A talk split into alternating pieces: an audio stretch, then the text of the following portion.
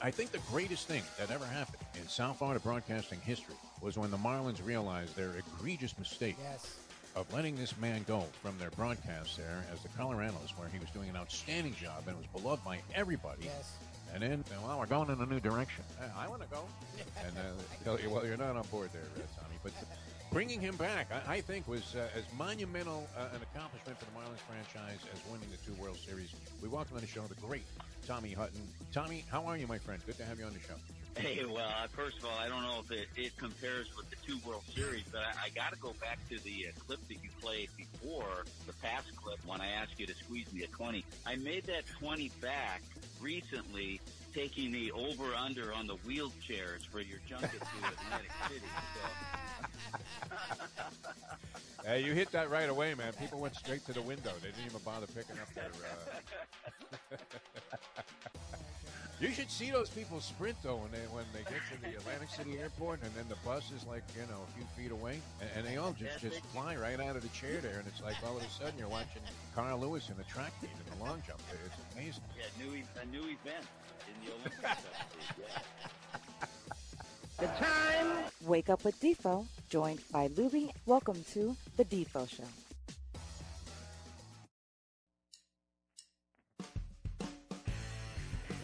Do we pick up the luggage at the hotel or take it from here? I just love They hand you a sheet with like all the instructions on there. They say you don't have to touch a thing. It's great those Atlantic City junkets. I can't wait to go on the next one because I uh, genuinely enjoy it, and it is nice to feel young again. That's about the only time I feel young anymore is when I get on the plane and or just see the lineup of uh, people waiting to board the plane there to Atlantic City on those freebie junkets from Harris. Hey, hey, good morning, everybody. It's a Peel Yourself Off the Mat Monday here on a Defo Show. I'm Jeff DeForest, and that, my friends, is Mike Lubie Lubitz. You know, I, I'm finding this, uh, you know, and it could be the key to a successful relationship. I think it helped extend the uh, duration of my second marriage, which uh, shouldn't have lasted more than a few hours. And then, and, and there was some talk about an annulment coming from her side of the family.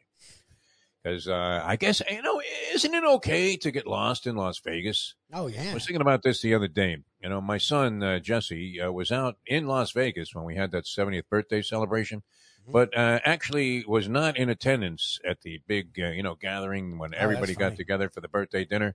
Why? Because he was playing poker at uh, a nearby casino, and I, I was thinking, I really respect that. I do. Some people that might have caused some kind of very, uh, you know, uh, uh, you know, just uh, almost abrasive kind of rift in the family. But uh, you know, with me, and everybody accepted it. Oh yeah, he's in a poker tournament. No problem, man. Let's hope he wins, which is great. All right. Uh, good morning, everybody. Uh, good to be with you. Peel yourself off the mat Monday. A lot uh, of ground to cover here uh, on the program. Uh, just should you do it, Libby? Why, why don't you just do it? I, I, I don't know that there are enough people that attend offices anymore. I guess you know people still get together. Look, certainly we see a lot of people gathering. You know, in terms of a work environment in the restaurant business when we visit these various places with Mike Mayo and the lunchbox, right? Um, so yeah, I mean, there still are like people that get together to go to work. It's not like uh, it was maybe, but uh, how prominent. And now it's all online anyway. th these office pools. So it really doesn't matter. I mean, it used to be like uh, you had to find a volunteer to run a pool, and it was usually some unscrupulous salesperson. Did you always find that to be the case? That uh, it was a sales guy that was running the office pool? oh pool. yeah, always. Hundred percent. Now, uh, we did work at one time, and we were very much held in uh, favor, and I felt very secure about our position there at 940 WINZ when uh, Olson, uh, Brian Olson, what was the general manager, because he embraced that, and I think he had ordered one of the guys that was on the bubble, as far as the sales crew went, to uh, go ahead and conduct the office pool, because he was very much into uh, the whole idea that, and, and there were a lot of degenerate gamblers in the building. We came to find out which is why uh, you know they, kept escalating their salaries at the expense of others. But uh, it's you know if you're in a position of authority, you can afford to be uh, you know a little bit uh, in the red when, when it comes to losing your bets. But uh, yeah, usually it was an unscrupulous salesman that ran the office pool, and, and you were wondering how much was he really skimming off the top. Was that not your first concern? no. I know you guys did. I never thought like that. Because we knew it was. Uh, I mean, the the payoff was short. Come on. Paid like four or five places, and uh, you know, uh, by the time you added it all up, it was wait a minute, man. Now, who who, are you know authorized you to have a fifty percent takeout on a pool? But uh, I mean, w- would you just give your money to the cleaning lady right now, Lubie, if you were looking at this? oh yeah, I've never done well in any of these, like ever, never. I, I love seeing the chalk playing losers destroyed on the first day of the tournament. That that's always my favorite thing. Not, not that I'm not among them, because uh, my natural tendency is to go even in the eight versus nine game. You know, you're thinking, wow, maybe I'll step out there on a limb there and take the team that's seeded ninth, the higher seed. But uh, and, and you used to be okay. It was safe uh, in bracketology to go ahead and uh, just uh, you know naturally uh, the one versus sixteen, you're conceding the game to the top seed.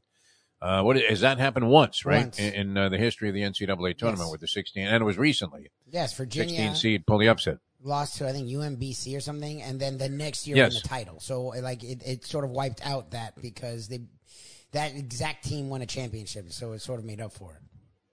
What was UMBC? University of Maryland, uh, what? Baltimore Coast? British was that it? I think British Columbia.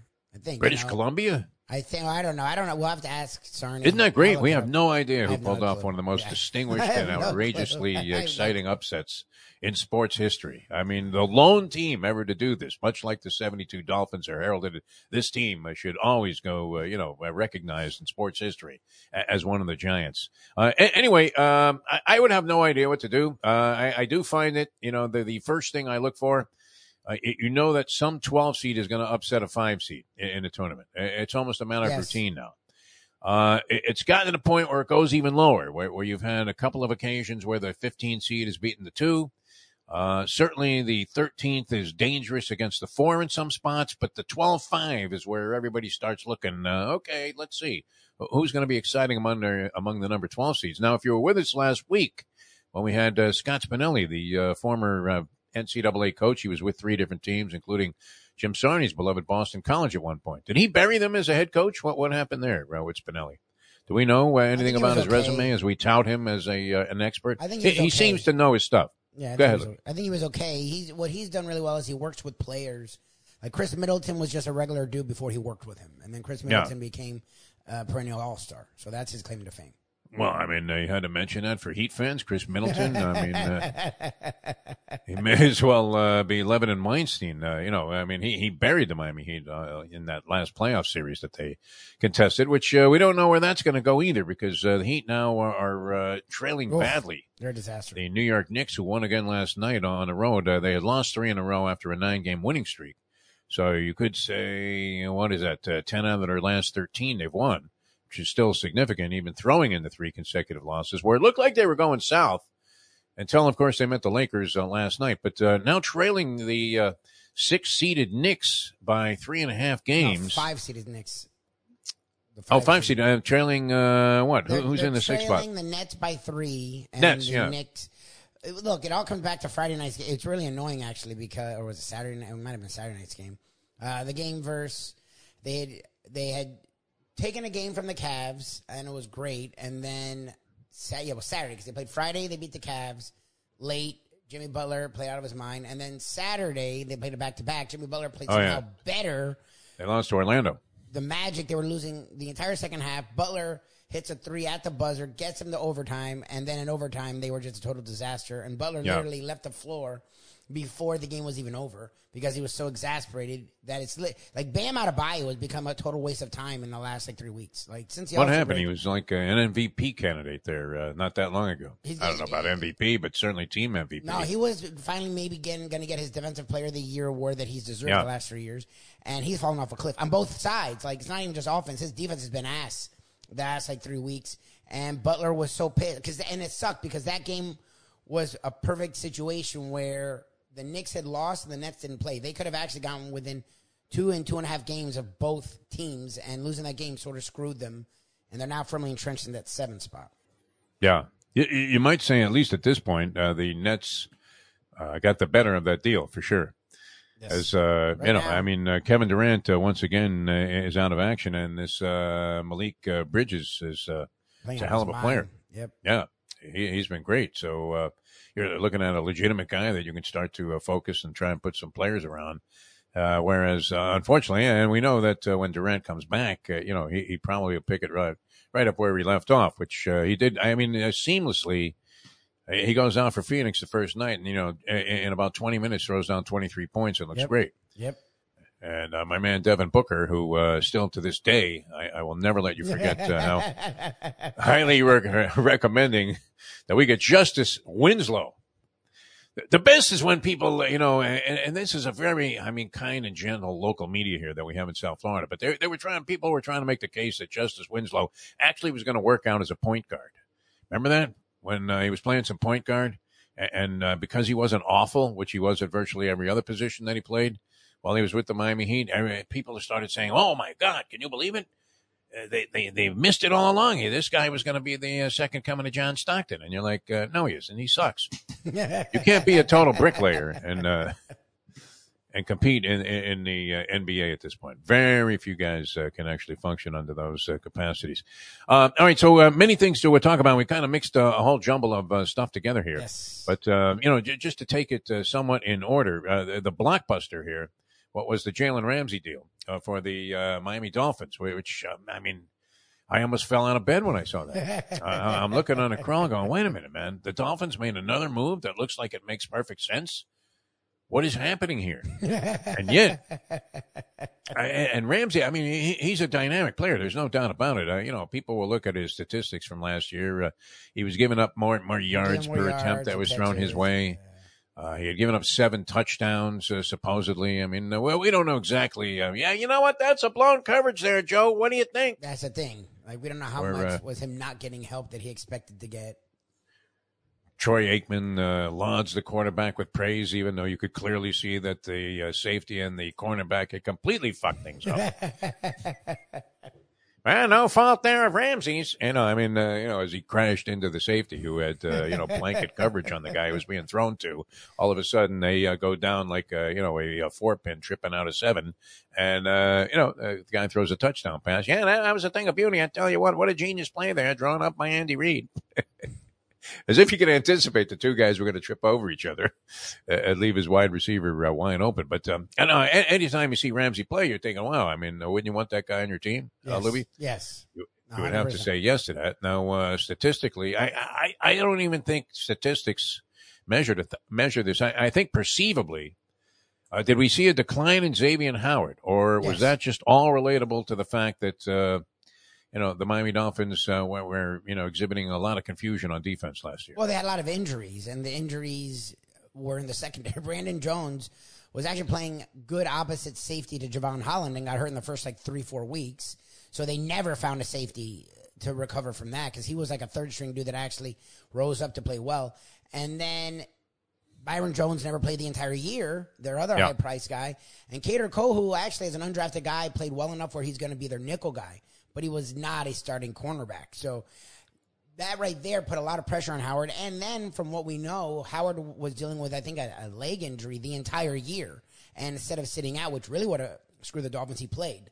So his numbers dropped off, but a lot of it wasn't on him. He was by himself in that freaking secondary. Look, Jevon Holland, who everyone loved, didn't look that great last year either. And again, it wasn't him. like when you're asking one safety to do two safeties' jobs, it catches up with you. And that's the thing about Ramsey. For those that want to say Ramsey and Howard fell off, the reality is they're not going to play with each other.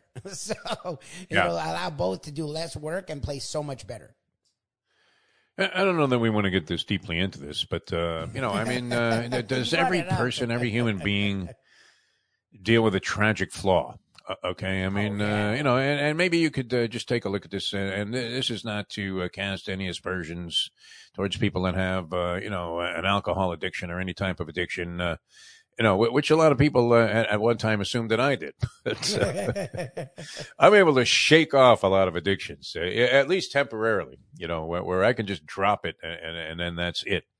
Uh, but uh, you know, I mean, uh, is, does it always come back to uh, you know you, you're you're always going to be vulnerable at, at your biggest weakness? Okay, uh, you know, no matter what you do uh, cosmetically to fix of the other things in your life, and uh, maybe you become a wonderful person, you're successful at work, whatever, but uh, you're still drinking like a fish, and uh, it always comes back to haunt you. Uh, is that not the case with the Miami Dolphins that have uh, whatever this is? It's a constant. Uh, we, we've been talking about this forever, Holy Bob Kuechenberg. The Miami Dolphins offensive line. I mean, Yep, if, that's that's, Yep. you know, I, I don't even think it's fair to call it an Achilles heel. It's worse than that, right? And having, you know, anybody knows when you step off a curb the wrong way and your Achilles goes, and it's like, ah, holy Dan Marino, man, I can't walk. It's awful. But I mean, uh, no matter what they do uh, outside of uh, the, this offensive line, if they if they can't fix that, which it doesn't look like. I mean, uh, they got one guy on the left side who's excellent, but he's got a blown tire. Yes. Uh, the guy on the right side uh, has been questionable, and, and he becomes the key guy. In fact, it's been a rotation of different stiffs. Uh, and and you know, with Tua, a left-handed quarterback who's uh, unfortunately got a marshmallow for a head. Uh, you know, and, and, and that's once again we are, are you know not being disparaging to people that uh, have had unfortunate circumstances, but it does seem like the coconut's are a little soft. No, It's, it's, it, look, the thing that everyone's worried about is he doesn't get hit a lot, and he Yeah. had three concussions or two and a possible third from regular Exactly, hits because he hits his head weird, and he's literally in jujitsu now to learn how to not hit his head weird. Yes, it is a problem. It is a major problem.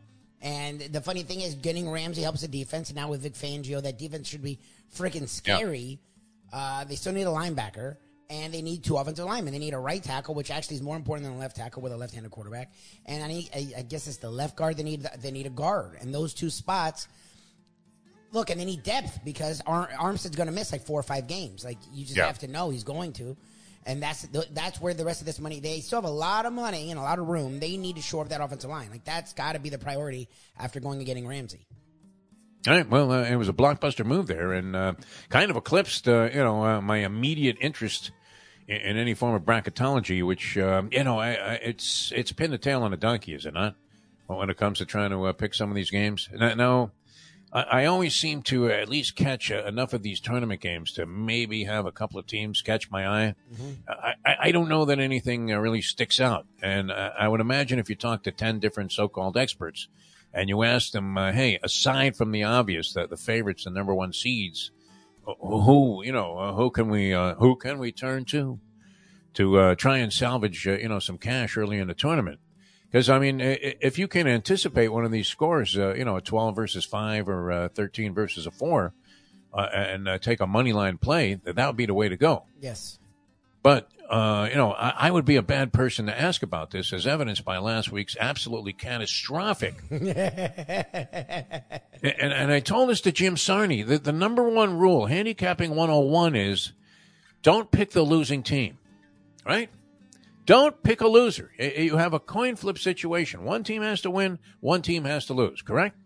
No matter what, whether you're factoring in the points or not, one team has to win, one team has to lose. I know, I hear the people out there, hey, what about a push, Defo? Don't be so quick to judge. We- know what we're. Somebody has to win, somebody has to lose. It's a 50 50 uh, flip of a coin. Now, you know, obviously weighted by the fact that uh, if you have, you know, uh, some uh, horrible team that, that's going up, you know, in, in the case of, uh, you know, an overmatched uh, situation like Houston going against, uh, what is that, a community college that they're playing in the first round? Oh God. I, Houston in the Midwest, uh, the number one seed there, same bracket as the Hurricanes. Uh, and, and I saw like CC at the end of uh, like a hyphenated. It was like Gardner slash Webb Community College, I believe. Jesus. they couldn't have found a more rinky-dink opponent. Uh, for uh, and uh, but but I mean, if you can sniff this out and you actually have like a feeling about it, I mean, you, can make yourself a nice score there and forget about you know, being in the office pool or trying to capture, uh, you know, the essence of the whole tournament. Because uh, th- this is uh, literally uh, one of those seasons, and, and almost everyone has been right. You had a number eight seed in North Carolina that was in the in a championship game with like a fifteen point lead Yep. Before the uh, El Choco ometer, uh, you know, started pinning into the red there, and and they managed to blow that game last year. Yep. And and they they also uh, are they are they the first ever preseason number one not to make the tournament the following year? I, I, I'm I'm scared to say. I mean, that forever, same year. but they definitely Preseason number one It's missed the tournament. rare. Usually, you at least make the tournament. Yeah. H- How about snubbing the NIT, man? Is that an insult to basketball? That that you say, Yes. you know what, uh, we didn't make the big uh, party here, so uh, you know what, fuck you, we're not playing in your rinky-dink secondary tournament. Look, it's like the bowls. Even when it's a schmink bowl, uh, Yeah. any play is a good thing for a team. You want to get the kids out there and you Yeah. want to play. Wouldn't you want to have more practice time Yes. and uh, whatever? hundred percent. Why why would you want to shut your program down at that point? And you make money, and anything you do, you make money. Like I think it's dumb. I, I, I who's that proud? You, you didn't make the tournament because you didn't make Yeah. the tournament. like, what is it? A punishment to the kids? They're not going to learn anything. Aren't they? Yeah, aren't they supposed to be out there enjoying playing basketball? Yeah, like I, I don't. That's weird. Y- You would want to be in any game, right? You would lose the big game. I, I often talk about those games that we reference with Jim Larranaga, which uh, I was trying to explain in a Mustang. Our relationship with Larranaga was largely based on the fact that uh, it turned out that I had been in games with uh, his high school arch rival, uh, Eddie Malloy, an obscure player who uh, happened to be out there uh, at these uh, games we played in uh, Merrick, New York, Merrick Road Park. And, uh, you know, his team was Dick McGuire, Dr. J, Eddie Malloy, three man team. No one was beating them. Dr. J, a 16 year old Dr. J. So, you know, they would win. And, you know, you'd lose your game and, and, you know, you'd realize, hey, I didn't come out here to run one game, get blown off the court, even though, you know, we gave it a try there against the Doc and Eddie Malloy and McGuire. Uh, and then you would go down the other end of the court. You couldn't wait to get in another game, right, Louie? yep. I mean, you, you weren't going to sit around. It didn't matter. Okay, so maybe this game wasn't uh, as great competitively and didn't have uh, you know the same kind of level of prestige. But didn't you just want to play? Yes. Uh, and I, I would think any college coach would want to uh, go for that. Uh, I don't know what Hubert Davis is thinking, or the AD there. Oh, the But, uh, Carolina turned down. Go- oh, Carolina turned. Oh God. North Carolina, they, they said, uh, you know, well, we're not playing in your stinking NIT. Forget about it. I understand. There's this. What is the NAIA? There's a third one, and there's a fourth one. Fine. You don't want Yeah. to do those. Fine. But the NIT is big enough. They play the semis in Vegas. They play. They used to play in New York. They do. It gets enough attention. Where why wouldn't you at least go out there and let you guys get it, some more? You would think you would just want to keep running, right? I mean, uh, they're always bitching, yeah, you know, they limited practice, Yeah, so we weren't able to exactly. get our layup drill in, you know, and uh, you're thinking, yeah, but uh, I mean, uh, if you're a player, you, you, want to go out there and play, especially, I mean, a college player doesn't want to play any more games. You got to be kidding me. Uh, even in a field where, uh, you know, in a field where uh, you have to figure, okay, you, you have a leg up on the competition because you were knocking on the door of being in the big one. Yep. All right, we're going to come back. Uh, Jason Cole's going to join us, and Brett Yes, Townsend, the agent of the stars, and then we'll be with you till 9 o'clock here on the Defo Show. Uh, certainly a lot on the plate there. Uh, uh, Mike Mayo uh, and a lunchbox at 12 o'clock today. And uh, Mayo says that that movie uh, basically was uh, kind of following his dietary habits. Everything, everywhere, all at once. Very good. Probably the best line he's come up with. I mean, uh, you know, but he does have those writing instincts, of course, as uh, you know, a longtime food critic for the South Florida Sun Sentinel, and now, I mean, just a monster superstar. Hundred You see what's happening? The mayo sandwich at Wicked Cheesesteaks selling, Selling out, out. every day. every day, man. The guy can't get enough pork in there, man. He, he, he's got guys just lined up bringing whole pigs live I think it's so right funny. into the back door there. Health department's looking at it, going, uh, "Yeah, no, you're in compliance, no problem." But um, and, and uh, all he does is he mentions Mayo na- Mayo's name, and they say, "I understand." Things a sensation. All right, uh, coming back with Jason Cole in a moment. Now that seven twenty six. Hey folks, Tony Segreto here. Let me ask you a question. What do you look for when you go out to eat? Good food, obviously, friendly atmosphere, not too loud, but good energy, reasonable prices, and a place where you feel comfortable. All those ingredients, no pun meant there, are hard to find unless you're talking about the Texas Roadhouse. You see, they encompass all of those attributes. Really, really good food, amazing atmosphere, good for a family, good for a date, or just a night out for yourself, and prices that will make you extremely happy. Their ribs unmatched. Steaks hand cut every day. Everything, and I mean everything, is made on site, including their incredible bread. It's the one day, folks, that you can forget about low carb diets. Trust me when I tell you, Texas Roadhouse, your restaurant, your destination when you say, Where should we go and eat tonight? From the newly renovated sports bar to the beautiful bayside views captured at the Tiki Bar, Jimmy Johnson's Big Chill has it all. Located at mile marker 104, the Big Chill also offers waterfront dining while experiencing breathtaking sunset views of the Florida Keys. It's simply the hottest spot in the Keys to cool off. That's Jimmy Johnson's Big Chill at mile marker 104 in Key Largo. For more information, call today at 305 453 9066. This comes from the great Defo Lama. It's the bets you don't make, the chances you don't take, that can compromise an otherwise incredible life, my friend. The only way to get your morning started is with Defo, joined by Lubie. right here on The Defo Show.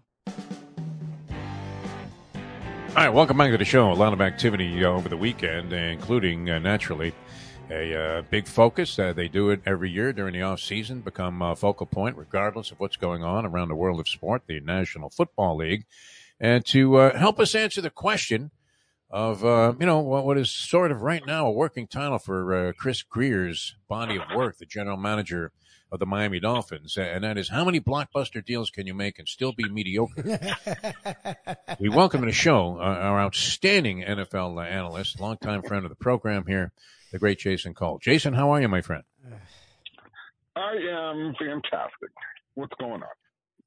What isn't going on? I mean, we have Aaron Rodgers coming out of the darkness. Uh, we have the Bears trading the number one pick. Uh, we don't know uh, who's going to actually, uh, you know, be that selection. And uh, yeah, Carolina looking for obviously a quarterback, and, and you have two guys that are supposedly neck and neck. And then, I mean, as, as I'm uh, falling asleep, thinking, well, what are we going to talk about? Because I know nothing about this movie that won the Oscar for Best Picture.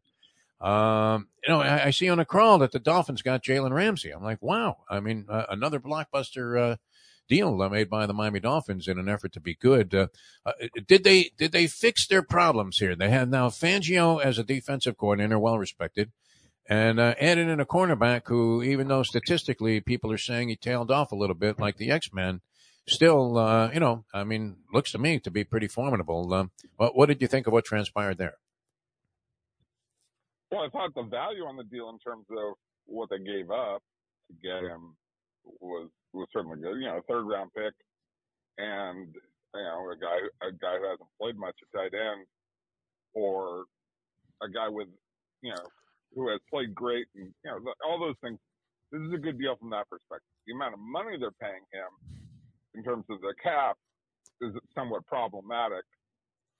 Um, but it does rid you of some problems you had in the back end if you wanted to get rid of some personalities but you know, let's just say this: Jalen Ramsey is, and we've talked about it before in the show, a pretty big personality himself. Um, yes.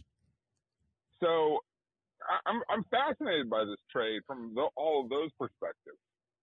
I think it was a necessary trade. I mean, who he's going to get? Who's going to cover guys like Wilson and, and Diggs around around your division a couple times um, a year. Presumably, the Patriots will eventually get a wide receiver um, who's at least halfway decent um, at some, you know, at some point in time. You know, I like this move that way. The only hesitation I have on it is you dedicate a lot of money to this guy, um, and you better be sure his ability is there. I have a hard time judging cornerbacks who play on teams that are not very good. Yeah. Uh, because I don't think they get challenged much. I will say that a couple of times last year I saw him get challenged. He gave up some bigger plays than I expected, but I also think he was not very disciplined last year in the way that he played because they had to gamble a lot to try and get the ball. You know, like if they were going to compete at all, he was going to have to make some plays, and so they asked a lot of him. Uh, but there is there is something there to saying his ability is in decline, but it's still it is still his ability is vast still, even though it's in decline. Jason Cole, Outkick.com is where you find his work. Outstanding uh, NFL analyst. Well, well, it's interesting too because uh, you know you're looking at all of these uh, mathematical permutations and the numerology involved in teams addressing salary cap, and then you know they'll take on uh, you know a quarterback that's making sixty million, but he only counts one point eight against the cap, and I can't figure it out. Who, who, devised this system? A bookmaker? I mean, uh, this is kind of like trying to calculate juice on a daily basis. Uh, I mean, uh, you know, does anybody fully understand what goes on there, Jason? yeah, absolutely. Uh, this is the closest that any of the leagues have to a hard cap. I mean, it certainly um, it's a lot easier to understand than a baseball system in which you have guys getting contracts that pay them through the age of 41, you know, yeah. premium dollars because of, you know, you have to keep averages down. Um, so you overpay on a long term basis or a system where, you know, you have like fifth, mid level, seventh, you know, seventh day of the Advent um, exceptions. Um, I've never really quite understood Yeah. that in the NBA. I mean, the, the NFL has a hard cap, you know, where the money that you have paid out counts. Um, and the question is, who does it count for? The, the team that paid or the team that's about to pay? And in this case, you know, the Green Bay is going to take on uh, most of the money, and the question is, how long does it get? How long does that get prorated over? And it, it just the, there are hard dollars that count in the NFL, and it's really not that complicated if you understand that basic fact. So, um, I who devised it? Like it's in cooperation. You know, it's been around for 30 years. It's in cooperation with the players, but basically the NFL. The, the NFL has a bunch of guys that they call capologists, who are you know football accountants who make sure the beans count. Because at the end of the day, I'll just say this: the owners win in this system. Oh yeah. No Um, doubt. and they win, and they win big. Certainly appears that way. I mean, the, even the biggest buffoon of an owner is uh, cashing in, uh, you know, handsomely on uh, whatever investment they made, no matter how large it was or seemed to be uh, at the time. I, I believe uh, whoever his last team was is still playing. here's- here- Dan, let, let's put Yeah. it this way: Dan Snyder paid a billion dollars for Right. the Washington then Redskins. Is has been a buffoon as an owner Yep. Right. for more than two decades, Yep. closing in on three. One of the most awful human beings that you could possibly imagine. Um, you know, just a bad business partner who's driven his local his local income down by thirty three percent, right? And he's going to make six and a half times his money. Yeah. Exactly. And it's not a he's gonna- small He's going to make six yeah, and a half he's going to times. be like six point five billion Oh, my dollars God. for that. Right. So, yeah. It's incredible. Uh, it really is. Uh, you know, I mean, uh, a- anytime uh, this subject came up when it was first being, uh, you know, the whole idea was being developed about salary caps and uh, limitations on players. Uh, you know, a- a- always uh, off the ticket what was factoring in the escalation of value of the franchise, which Yep. now Yep. it's beyond exponential what these franchises uh, are worth. I mean, I remember when you thought, wow, that, that's a lot of money for an expansion team uh, when in 1988, not all that long ago, uh, they came into the league uh, at a tab of $50 million, which uh, was chump Yeah. change to the Arisons. But, uh, you know, nonetheless, I mean, what's that worth today? That's got to be in the $4 billion range also. And, that, and that's rarely factored in. Uh, his last team is still paying Minnie Minoso on a uh, baseball salary, uh, even though he hasn't been with us for uh, quite some time. You know, that, that's the way that works with the guaranteed money. Uh, all right, uh, let's get into this number one pick thing. Um, who's it going to be, in your opinion? And uh, you know, uh, Carolina gave up a lot to uh, get into that spot. Um, who who do you think really benefited there? If you need a quarterback and you feel like either Stroud or Young is the man, or anybody else, as Richardson has suddenly caught fire in terms of attention. I can't see the Panthers spending a number one pick on him as a project. But uh, what did you make of the deal, and uh, what, do you think is going to happen there? I thought the deal was a fairly reasonable price to move from nine to one. Um, still expensive, and I thought Chicago did okay. Um, I don't think that the market for Chicago was as robust as they were hoping it was going to be because there are four quarterbacks in this draft. Now, I don't. Richardson, I don't put in with the other three because Richardson is his own um, is his own project and I hope the kid makes it because you know, frankly, he went to the same high school that both of my my sons went to in. Oh yeah, yeah. So Eastside High School represents the Rams. Um, so I mean, I, I really hope the kid makes it. And everything I've ever heard about him, I don't know him personally, but everything I've ever heard about this kid is that he's an he's an outstanding kid, and you know the things that you read about him, how he's taking care of his brother, and you know, yeah, he's he's he's terrific. The problem is that he played half of his senior year at a fairly terrible high school program. Wow. I know that for a, for a fact. Didn't throw a lot of passes.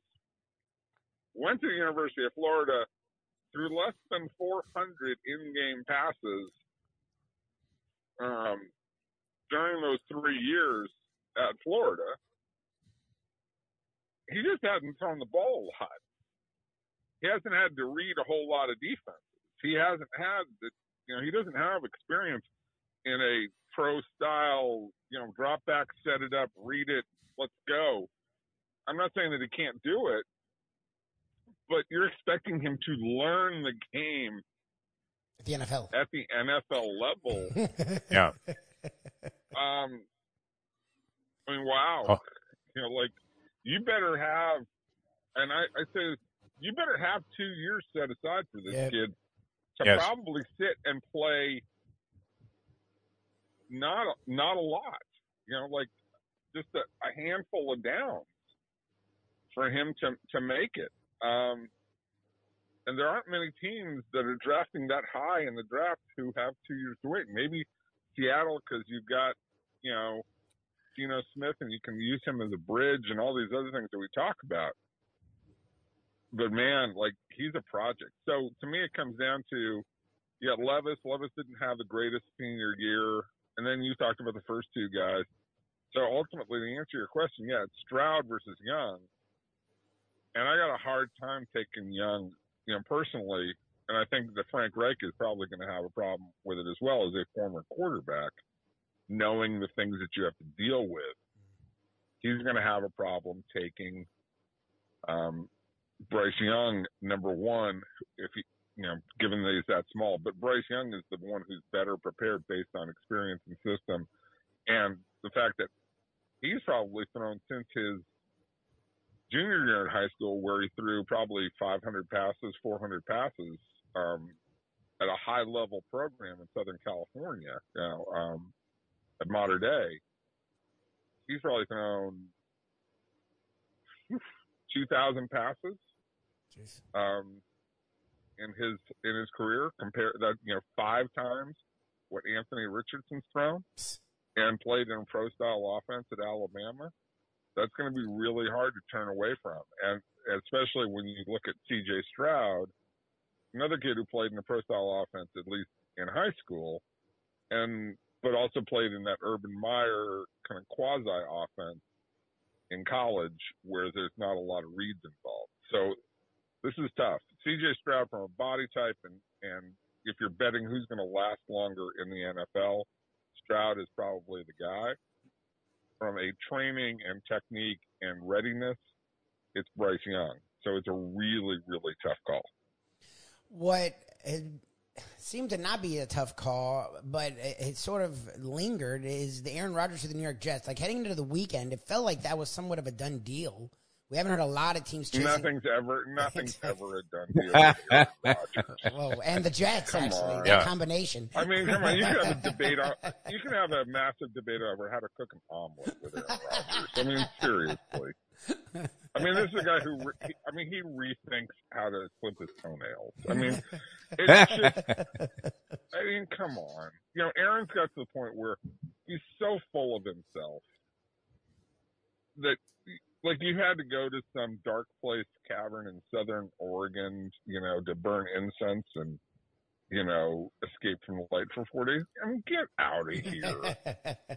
like, you're not some, you know, you're not a shaman, okay? You're really not. Okay? oh my god. You're doing, you got $60 million to play for. You're going to play. We all know it. Yeah. Sure. Okay? But it's all about, it's all about things that empower his ego. And he likes to see himself as different and above all everybody else. And he's, and he's just, he's full of it. And I mean, and I like him. I like him. I used to love him. I, I like to talk to him. I love to watch him play. He's, you know, but he thinks like he's above it all, and he thinks like he was above, you know, having to show up last off season. So they got into the same, they got into the same exact predicament with Rodgers at the end of his career as that they got into with Favre, I was gonna say. who's a, a you know basically a mindless idiot. Yeah. Um, A bit unscrupulous, also, you would have to say. It's so, so it seems. unscrupulous Yeah. an unscrupulous, mindless idiot Yeah. like Brett Favre. They got to the exact same place with Rodgers as they were with Favre at the end of their career. And they've, you know, like the, the Packers have had enough. Now, the only thing that in my mind is is going on is the gamesmanship. Like Mark Murphy should have not open his mouth to say, basically, we want you out. Yep. Unless Mark Murphy was trying to play some some reverse psychology game to get him to come back. Because part of this is, you know, Aaron wants to feel like he controls his own fate. And he wants to go against the grain. And if the grain is pushing him out of Green Bay, he's going to want to stay. Just to be Contrarian. just to be a, you know, disagreeable human being. So Yeah. to me, part of that is is he, is he going to be really truly disagreeable and push himself to stay, or is he going to you know take the out, go to the New York Jets, spend a year, maybe two years fighting with the New York media? I was gonna say, like, how can that work? single day? it's not going to work. Like, I mean, Aaron Rodgers thought that the Green Bay media was, was tough. Yeah. I mean, where do you get a hold of what the Jets media is like? I mean, come on, man. Especially uh, since they're uh, accustomed to sensing disaster and impending doom. Uh, yeah, you know, uh, the wrestler Well, Kevin uh, Sullivan yeah. uh, was never the same after he went to the dark side, and uh, I, I think some of this is happening to uh, Aaron Rodgers as well. But I will always have mad respect for Aaron Rodgers, uh, Jason Cole, for uh, you know getting in a car wherever he was living and having Danica Patrick drive. uh, I mean, you talk about taking a high risk. That would be it. Well, the man, the man has done some special things before. So that's, that's definitely true. I, look, I, again, he's he's a fascinating he's a fascinating football player, you know, by himself, and he's Yeah. and he's a really smart guy. Yep. He's not as smart as he thinks he is, and this is, you know, this is this is the thing that we all deal with, you know, especially in late thirties, when we start to kind of hit the you know the top of our career, we really become full of ourselves. He is max full of himself Yeah. um, right now, like thinking, "Oh, I could have been a host of Jeopardy." No, you couldn't. You really, you really. okay? And you, and you certainly couldn't be a host of Jeopardy and play football together. Like that wasn't Yeah. going to happen. Okay. And to think that you can get by and just automatically walk on the field and have relationships with your wide receivers and they're automatically going to go to the right place without you spending months working with them and actually showing up to practice football. Like it doesn't happen that way, dude. You're not magical. Okay. Exactly. Um, despite the fact that you do think that you're a shaman. Excellent as always. Uh, One of the best call, Outkick.com is where you'll find him, uh, and, and uh, just a, a dominant force when it comes to NFL insider and uh, insider type of information. Uh, and tremendous analysis as always. Uh, Jason No Cole, we can't Thom- thank you no- enough. no Zach- uh, no appreciate it. Zach Thomas questions. What what's going on here? Didn't we? Oh, We Zach haven't talked about Thomas, the that, Hall of? Famer. That's true. We haven't had you on since we've had Zach, Zach Thomas in the Hall of Right. Fame. Zach Yeah. It's a beautiful. It was a beautiful thing. It was good for him to get in. You know, and for uh, Patrick Willis to to politely say, "Take my spot." I don't. I don't. I'm not worried about it. It was a great thing. That happened during the meeting. But yes, Oh, really? congratulations to Zach. I didn't. Oh yeah, no, well, well justified, and uh, it couldn't be, uh, as you know. Speaking of guys that are uh, gracious uh, and uh, you know uh, amenable to uh, any kind of conversation with the media, a- anytime you run into Zach, uh, which I have a few times, uh, you know, since because uh, one of his favorite spots is a place called the Fish Shack in uh, Lighthouse Point, which was Yep. literally a shack uh, until recently, and uh, Zach would be in there, and he'd be, you know, happy to wait outside an hour, you know, with the rest of the crowd to get into this joint. And, um, you know, always a guy that makes you feel good every time that you see him. So uh, that, that was a feel good story. Uh, Jason, uh, thanks so much. It's always a pleasure, my friend. And uh, we'll talk to you again soon, I hope. guys. They're good. Thanks, Yep. Coleman. Thanks a lot. Jason Cole, uh, ladies and gentlemen. That was good. I was going to ask Jason. Uh, we kind of ran out of time there because uh, you know, we have uh, the, Brett Tessler, the agent of the stars, coming up here in just a minute. But uh, uh, remember, I mean, when he was talking about Brett Favre and how bizarre he's come, uh, Lubie, uh, remember Curt Schilling? And uh, this was uh, on the Indianapolis Oh, the. Super Bowl Radio Row, where he was like dressed as a pirate and uh, he was about to take everybody down in Bernie Madoff type fashion, including himself and uh, all of his investors. Uh, on uh, some, some scam, I guess, of a public company that uh, we, we don't know what level of awareness he had about the fact that uh, unfortunately, there was no credibility there, and I believe uh, their only uh, foundation was a post office box somewhere outside of a White Castle that's uh, been put in temporarily by the U.S. Uh, Postal Service, and that was it.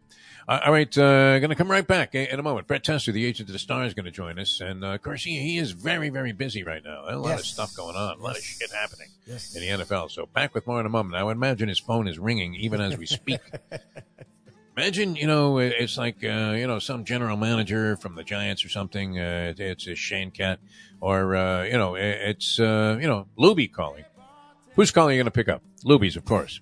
Back with Brett Tessler, the agent of the stars, in a moment. Now that The time. seven forty nine. The ponies in style at Champions, the outstanding simulcasting room at beautiful Hialeah Park. Yes, the grand old lady of thoroughbred racing has never been more vibrant, and you can wager on the races from the top tracks around the country while enjoying a cocktail at the Brass Rail Bar or any of the fine food served throughout the facility. If poker is your game, you're covered in style, and you can play all your favorite Vegas style games, including blackjack, craps, and roulette, in Hialeah Park's sizzling hot casino. Get a player's card when you walk through the door for all kinds of generous amenities, including our favorite, free play, when you come out to the ultimate casino and entertainment destination, Hialeah Park. Hey folks, Tony Segreto here. You know, since day one, Catholic Health Services has been part of Old School. And since we've started letting people know about them, it's changed their lives. You see, Catholic Health Services, while being recognized as one of the top places for stroke rehab in the country, it's also about a group of people who not just excel in what they do, from the doctors to the nurses to the therapist, on and on and on. It's how they do what they do every single day that separates them from the pack. They do it with a passion, unmatched, and the inclusion of family in every step of the process. Trust me when I tell you this. If you want the best, unmatched rehab with a special group of skilled, caring people, there is truly only one place. And that one place is Catholic Health Services. These days, we're all looking for comfort anywhere we can find it. Thank goodness for Landlubbers Raw Bar and Grill in the plantation location because they are making sure you are as comfortable as possible. First of all, they're not only open for delivery and pickup. All you have to do is go to landlubbersbarandgrill.com for both pickup and free delivery. Their hours have changed a little bit. Monday through Thursday from 3.30 to 10 and Friday, Saturday, and Sunday from 11.30 to 10. You're going to have the best wings in the world. You're going to have a great burger. You're going to have their amazing soups. Again, Landlubbers, Raw Bar and Grill. It's nice and easy. Just go to landlubbersbarandgrill.com for both your pickup and free delivery. Thank goodness for Landlubbers for making you always feel right at home. The simple pleasures of this job, the way a stadium sounds when one of my players performs well on the field, the way we are meant to protect them in health and in injury. Less more attention, caring for them, caring for ourselves games too. The agent to the stars, the one and only Brett Tessler. All right, so it was about a year and a half ago, uh, and welcome back to the show, the Defo Show here on Appeal Yourself Off to Mad Monday. So glad you tuned in here on South Florida Live and our other outlets and platforms uh, for this program. Uh, Jeff DeForest, uh, Mike Lubie Lubitz, uh, but I, I can uh, envision and uh, look back and just see almost uh, with, with uh, uh, complete clarity uh, staring at the phone. Uh, the uh, last words that we spoke on a Tuesday show had barely hit the airwaves with the seven second delay that the station was uh, transmitting with. And uh, the phone rings. It's the program director. And I realized this could not be a favorable telephone call. All right. Uh, there's no reason for this woman to be calling me who barely spoke to me in the 10 plus years, almost uh, 12 years that we were at the radio station. She was there for most of them. So I, I know that's going to be a call. We're going in another direction. And just curious how, this is received as we welcome to the show the agent of the stars. Um, a call comes, Brett Tessler, uh, from, uh, you know, a team uh, that you have a client on and you're thinking, you know, this is about a restructuring of a contract. Are you already ready to fire right back with, uh, hey, Joe, are you kidding me? Uh, welcome to the show, uh, Brett Tessler. Uh, uh, good to have you on the program. Good morning, guys. Good to be with you. Good morning.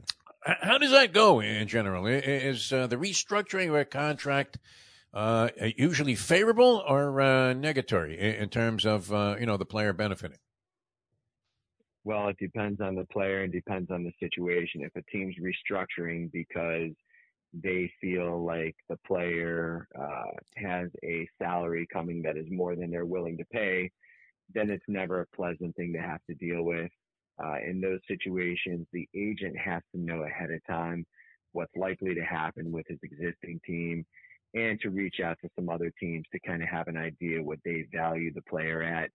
So you can then make a decision whether to accept um, your current team's renegotiation at a lower number if you know that you're still not going to do better elsewhere. Uh, otherwise, if you know that there's going to be a good market for him elsewhere, uh, you tell your team that you're just, you know, perfectly content to stay with the deal you have. And uh, if they decide to let him go, then you move on.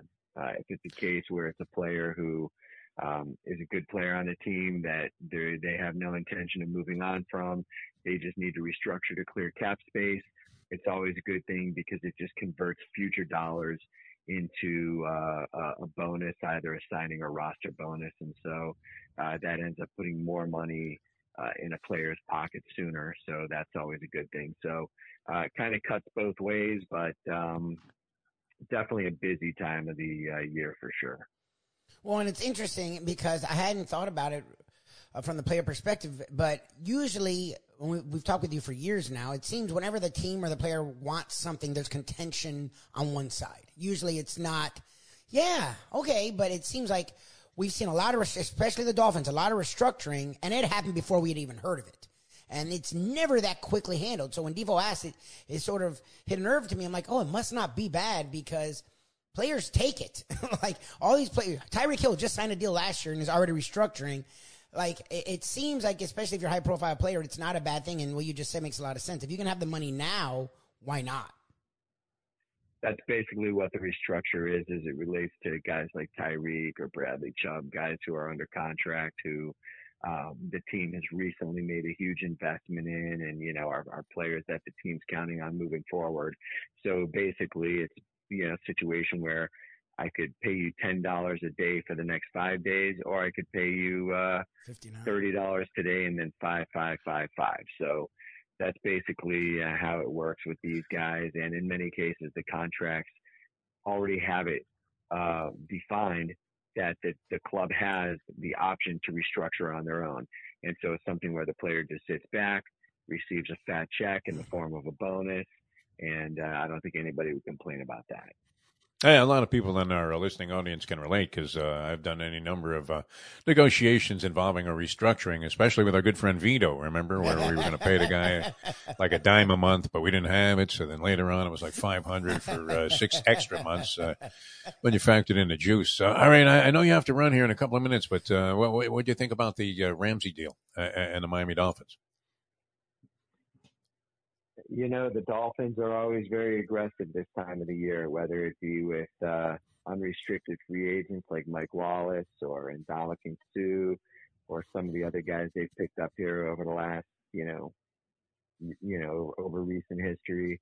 Um, and clearly Jalen Ramsey is a very, very highly paid uh, corner, very talented guy, a guy who at different times over the last, you know, three, four, five years has been considered one of the top in the league. So um, they're obviously trying to give Vic Fangio everything he needs on that defense um, because obviously this team has more than uh, uh, enough talent on the offensive side. So I think they're trying to balance things out a little bit, and uh, I'll be very interested to see how they approach the offensive line here in the coming days. I, I think it's pretty safe to say that's an area that uh, uh, they'll probably be looking to add some guys. So, uh, you know, as far as the pickup itself, it's something that fans can be excited about.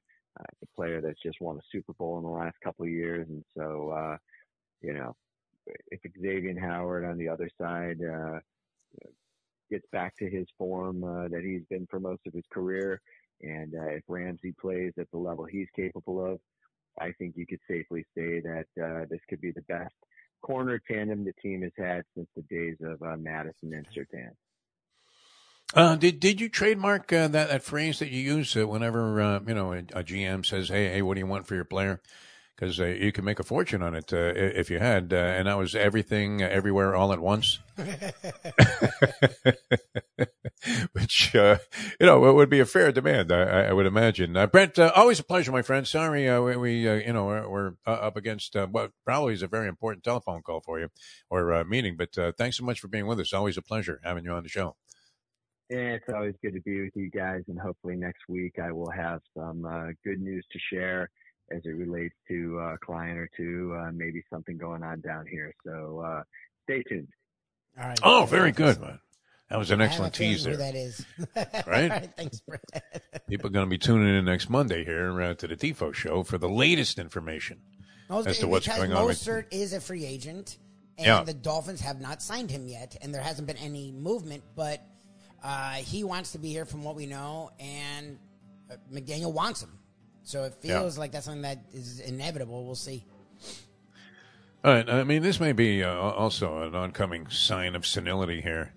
But uh, you know, I, I, I was always uh, I thought very good at math because of being a degenerate and degenerate math. Well, we would have aced uh, the SATs if the mathematical uh, you know uh, questions uh, related at all to uh, trying to figure out odds and probability and things like that, juice payments. I- if the juice is calculated by the week as opposed to uh, by the month, uh, or you know, you're, you're getting a bank loan as opposed to a loan from a loan shark. Uh, these are the kind of questions that, that we're more than able to, uh, you know, uh, deduce and uh, come up with the right answer. But yeah, I mean, you, you have to wonder how the hell they came up with these mathematical systems in, in the National Football League, and and, and you know, a, a guy like Brett Tessler. I mean, you, have to be able to comprehend this stuff. Can, can, can you figure it out, Lubie? I, I'm no good at this type of math there, uh, where they start talking about these restructuring deals, and you're wondering wh- what what are we, uh, you know, considering here? Uh, you know, where a guy, you know, makes sixty million dollars, but he only counts one point eight against the cap. I guess if you pay you when you revert it to a bonus, you're it, you're now taking the risk, right? Like in the NFL, contracts aren't guaranteed. So if you have it in a contract, you can cut them, have that money not count, and not pay them. Now you paid them; it won't count in the cap. Yeah. But now if they go and get hurt, you've paid them thirty million to be hurt, which is something the other sports deal with, but the NFL hasn't so much. Who who was consulting on this? Uh, you know, on the side of the owners. Uh, obviously, it was either Don King or Vince McMahon that came up with this system where uh, you sign a contract, but it means nothing. Yeah. In, in the long run because uh, you know I mean and, and maybe it turns out I, I guess you know with whatever negotiations have taken place over the years where you know the players union in the NFL was always considered to be the weakest by far. Yeah, it's gotten better. and you were asking yourself uh, you know uh, how did this uh, these people that, that seem so you know, uh, you know demonstratively forceful uh, turn out to be so meek and timid when, when it came down to uh, negotiating on behalf of the players because they, they were always uh, seemingly getting crushed by the owners in, virtually all decisions. Uh, you would have to say that that is uh, more than balanced out now. Because did you detect the tone? I mean, uh, it has to be far different. All of this for Brett Tessler from the time that uh, he was living in a one bedroom uh, rental apartment uh, and uh, you know had Trent Gamble as his only player uh, back in the day, and that wasn't that long ago, twenty years ago. So uh, built himself uh, quite a uh, dynastic career. And how, do you understand all of this stuff, Lubie? I, it would it would be very tough, I think, to get a grasp on the mathematics of, of uh, you know whatever these things were if you were negotiating on behalf of a player. No. I was confused by all of it, but your question and Brett's answer actually cleared up a lot. I, I because a lot of the time when organizations used to bring up things to players, players would run in the other way, and the fact that all the Yeah. stuff was just automatically happening and all the players seemed happy about it, I was like, that's fucking weird. Like, Yes. when did they get so buddy buddy? And that, I didn't realize it's them. They're running into the GM's office, going, "Yeah, let's hey, let's tear up that last deal, man." And because it's cash now, right? Yes. Uh, what is that advertisement? Uh, they have a jingle that unfortunately haunts a lot of people. Although I can't, I can't remember the name of the place, uh, whatever it is. Mr. Uh, Web- they're saying. What is it, Mister Something? Uh, we'll give you money now, right? Whatever that is, where they're going to pay you off if you have, uh, you know, some kind of annuity working. You were fortunate enough to uh, be in line for a, a, a trust fund payment or whatever, but uh, or or you have an accident settlement where they were supposed to give you time payments, and, and you decide you want to cash in everything now. Yeah. You need money now. What is that uh, thing? yes, I'm trying to find it. The problem is every there's like a million different schemes that do that, so I can't find that exact thing. I know you're talking about the commercial. Yeah, their their disclaimer is harder to decipher than uh, you know.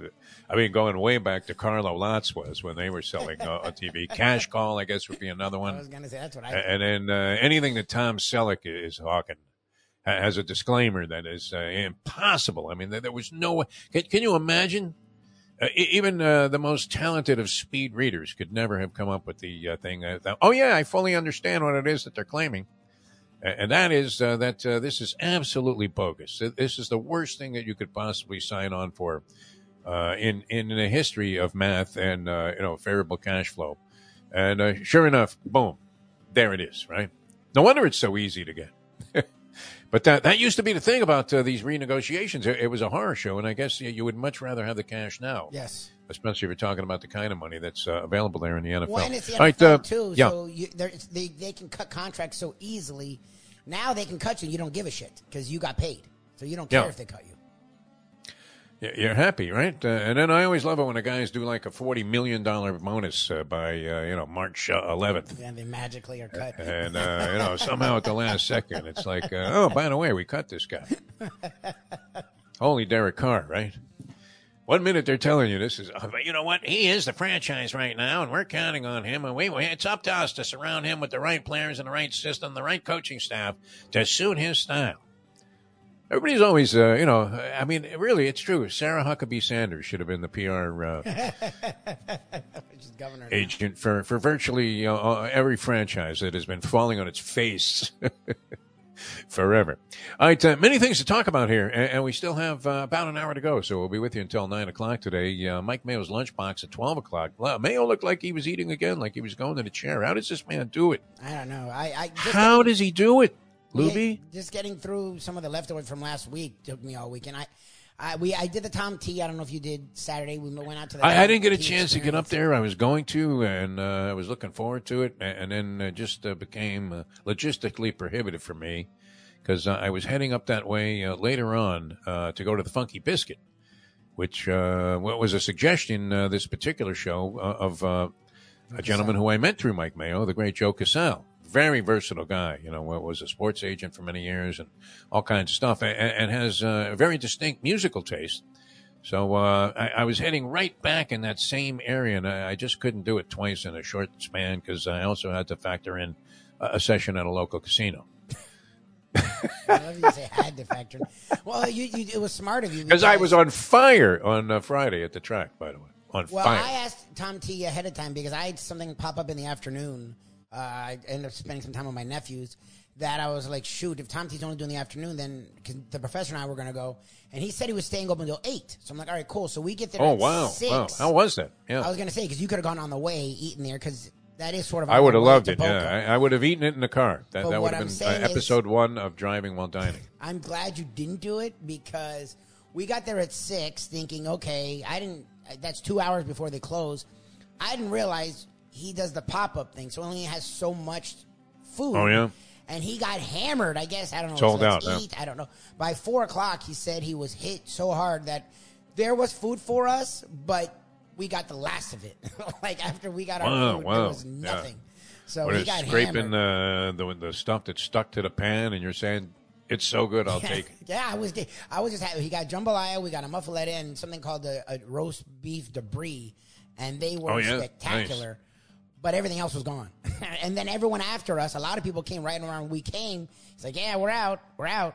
So Wow. uh, it worked out that you You had to didn't wave them off, huh? Yes, he literally was like just waving people off. Oh, good for Tommy T, man. Well deserved. And it was all based around a crawfish, uh, crawfish boil. Yes. Which I'm not a crawfish guy, but I love this guy's other stuff so much. And then uh, uh, my daughter-in-law, the uh, lovely Kelly DeForest, uh, is uh, a huge fan, man. When when I brought that uh, tray of lasagna to, I think it was like the Thanksgiving dinner, because I'm a big lasagna Thanksgiving guy. Yeah. I don't know why uh, that uh, appeals to me so much, but it does. Uh, and you know, y- you'd figure the turkey and the mashed potatoes and the gravy would be enough, but why not just throw in a lasagna while you're going in that direction? It's Mayo-esque, but but you know that, that's kind of where I'm at. And, and that crepe lasagna that he makes uh, is so exceptional, people, that uh, you know, I I mean, it, it's almost too much to bypass. but which uh, I know uh, voices in my head were saying, "Go up there, Defo. Don't be a lazy slob. Go up there." But it did end up conflicting uh, with my casino time, which uh, you know. With apologies to Tom Tanazzini, the outstanding chef, his food so approximates New Orleans. Yep. I, I always say it saves you the trip. Yeah. You don't have to board a Spirit Airlines flight that, that's uh, often delayed. In fact, its build is often delayed. Well, they say it. I, I when Yeah. I, I was booking a flight to, uh, I was trying to, and I ended up not Yeah. doing it. Literally, it was Spirit, and they said often delayed. Like, Often delayed, yeah. It's like, uh, hey, you know what? Fuck you. We don't care about time. Daylight savings, we never heard of it. Oh my god! This plane was going to be an hour late getting to the airport anyway. like before, days before, they know. And this woman, I, literally, I mean, I, I'm still pissed. Uh, you know, how many times have you been screaming, "I'll never deal with Spirit Airlines ever again in my lifetime"? And then the next time you book a flight because it's nine dollars to go where you're going, there you are, middle seat Spirit I Airlines. was, I was, I was gonna say, just don't bring a bag because Shirley ended up flying Spirit. The ticket was Ooh. fine, but Wow. now carry-on's like seventy, and then the checking is like fifty. So it's you might as well fly the other airline in the end. Like it's ridiculous. That's it, yeah. And and then they do the Don King weighing thing where they Yeah. put their uh, foot on the scale for the opponent, and it's like all of a sudden he's 156, e- even though he just weighed himself that morning at 149 and had like one grape. I've seen this. I, I've been with boxers at weigh-ins, and then you, see, uh, okay, the guy has to go shed two pounds in the next hour, or you know his manager's going to have to hand half of his meager payday over to the other guy so they can go ahead and still have the fight right? You talk about negotiations that are handled under pressure. How about some of those? Yeah, you guys two pounds over.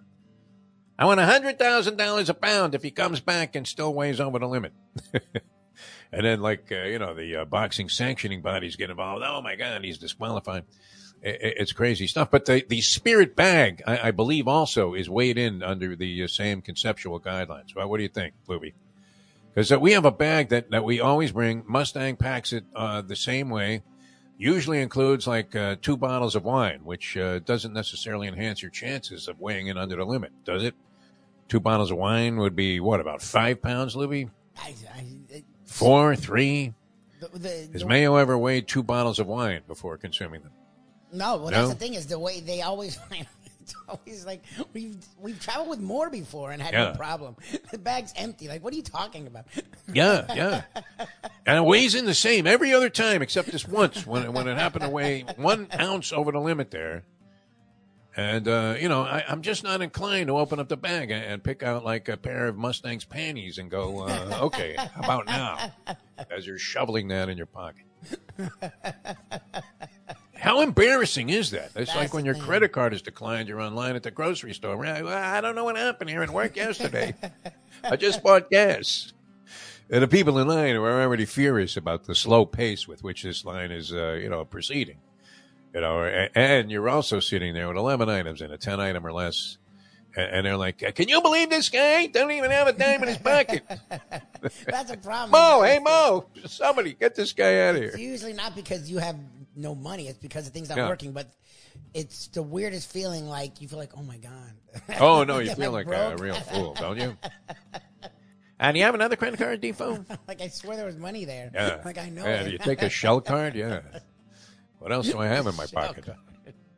Because now, yeah, I mean, you know, you, all, all you need is one credit card and uh, you're done, right? What else do you even carry in your wallet? Not even a driver's license a- at this stage. Who wants to be identified for who you actually are? How about this daylight savings? I, I'm a fan of it. I, I don't believe that uh, you actually lose an hour's sleep unless you have somewhere to go, unless you have some purpose on that Sunday morning. Yes. Because you're sleeping the same amount of hours. It's just you woke up an hour later. It's an hour later. Uh, Look, Yeah. the fact that it's a Sunday sort of, uh, you know, mitigates a There was a small issues. disorientation factor, though. I, I will say yesterday. No, It's just I don't know why. I mean, I think it was subliminal, and uh, obviously, uh, you know, if you happen to be slightly bordering on being a complete basket case mentally, for some reason, it's affecting you. And why? Why? The, the my issue was today was a I felt it because it's been getting lighter in the mornings. So like even though it's six something, it's like light. Yeah. Cool. Pitch black. Yeah. Today was real dark. I Sure. was like, what the hell's going on? I stumbled down to the house like Chuck Wepner for the 15th round against Ali. uh, uh, literally. I mean, uh, you know, there, there was uh, complete ugliness, and yeah, I stumbled out there, and uh, it, was pitch black. Yes, that's so the uh, only that was okay. dilemma. But the rest of the day will be great, and it stays light longer, so you can Yeah. do your walks and your tennis, which yeah, is cool. I walked outside, and uh, somebody mistook me for Diana Nyad. Jellyfish on my face and everything. All right, we're going to come back with more here. I, I want to tell you about Hialeah Park. Uh, we were kind of buzzing through that first hour of the program. Uh, we had uh, guests uh, then. Uh, Brett Tessler was pressed for time, and of course, we stepped all over his time. But um, you know, we were enjoying talking with Jason Cole, and um, you know, that's just the way it worked out. So our apologies to Brett, because uh, you know, there there is stuff that uh, you know, to me, uh, to me, is of great significance, my friends, in the world of sport. Uh, including, and, and does it not seem like on that Aaron Rodgers story that it is going to end up that he signs with the Jets? Does that not seem like a semi inevitability? It felt like it. I don't know what the hell happened Yeah. over the weekend. I like, And Rick Pitino goes to St. John's. No, supposedly Texas Tech was after him too. Which Oh, yeah? I thought was interesting. Well, is he really going to go south now? Like, does he want to go down to Tech? it's it would be so natural though for Pitino. I mean, how, what, what a great way to uh, you know Cap off cement his career, legacy. yeah. Coach in New That to somehow bring back like Carnesecca like uh, buzz and excitement to New York City and the St. John's program, even though uh, are they still playing some of their home games at this busted out high school gym, Oh, also known in Queens as uh, Alumni Hall. I mean, he's been in Iona, so it's not like it's worse than that. Whatever the hell. I Iona's in New Rochelle, New York, which is a very ritzy area. Yeah, but I don't. I assume there's. I, I knew but- nothing about it until uh, you know my first college roommate was a guy named Don Duberstein, if you will, Don Duberstein here, and he was one of those guys, but he was from New Rochelle, and uh, he was very upset that he was at Syracuse because he thought it was an inferior place for a person of his uh, level of societal status, and he, he transferred out after one semester there because he got into like Brown University or something. I, I don't know what it was, but he wanted to be in an Ivy League school, and Cuse was like, eh, what was Cuse? Like a community college by comparison, no? What do you think? Um, Don Duberstein, though, and I, I didn't realize how ritzy New Rochelle was.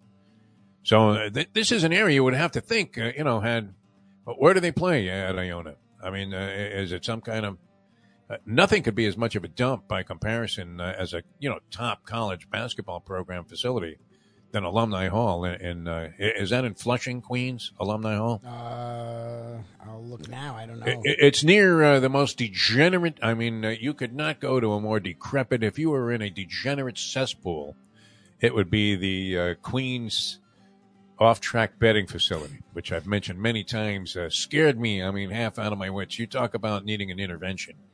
You find yourself in there. The heart of where- the East you know- Village is that is that it, or am I thinking about something else? I know. is it called?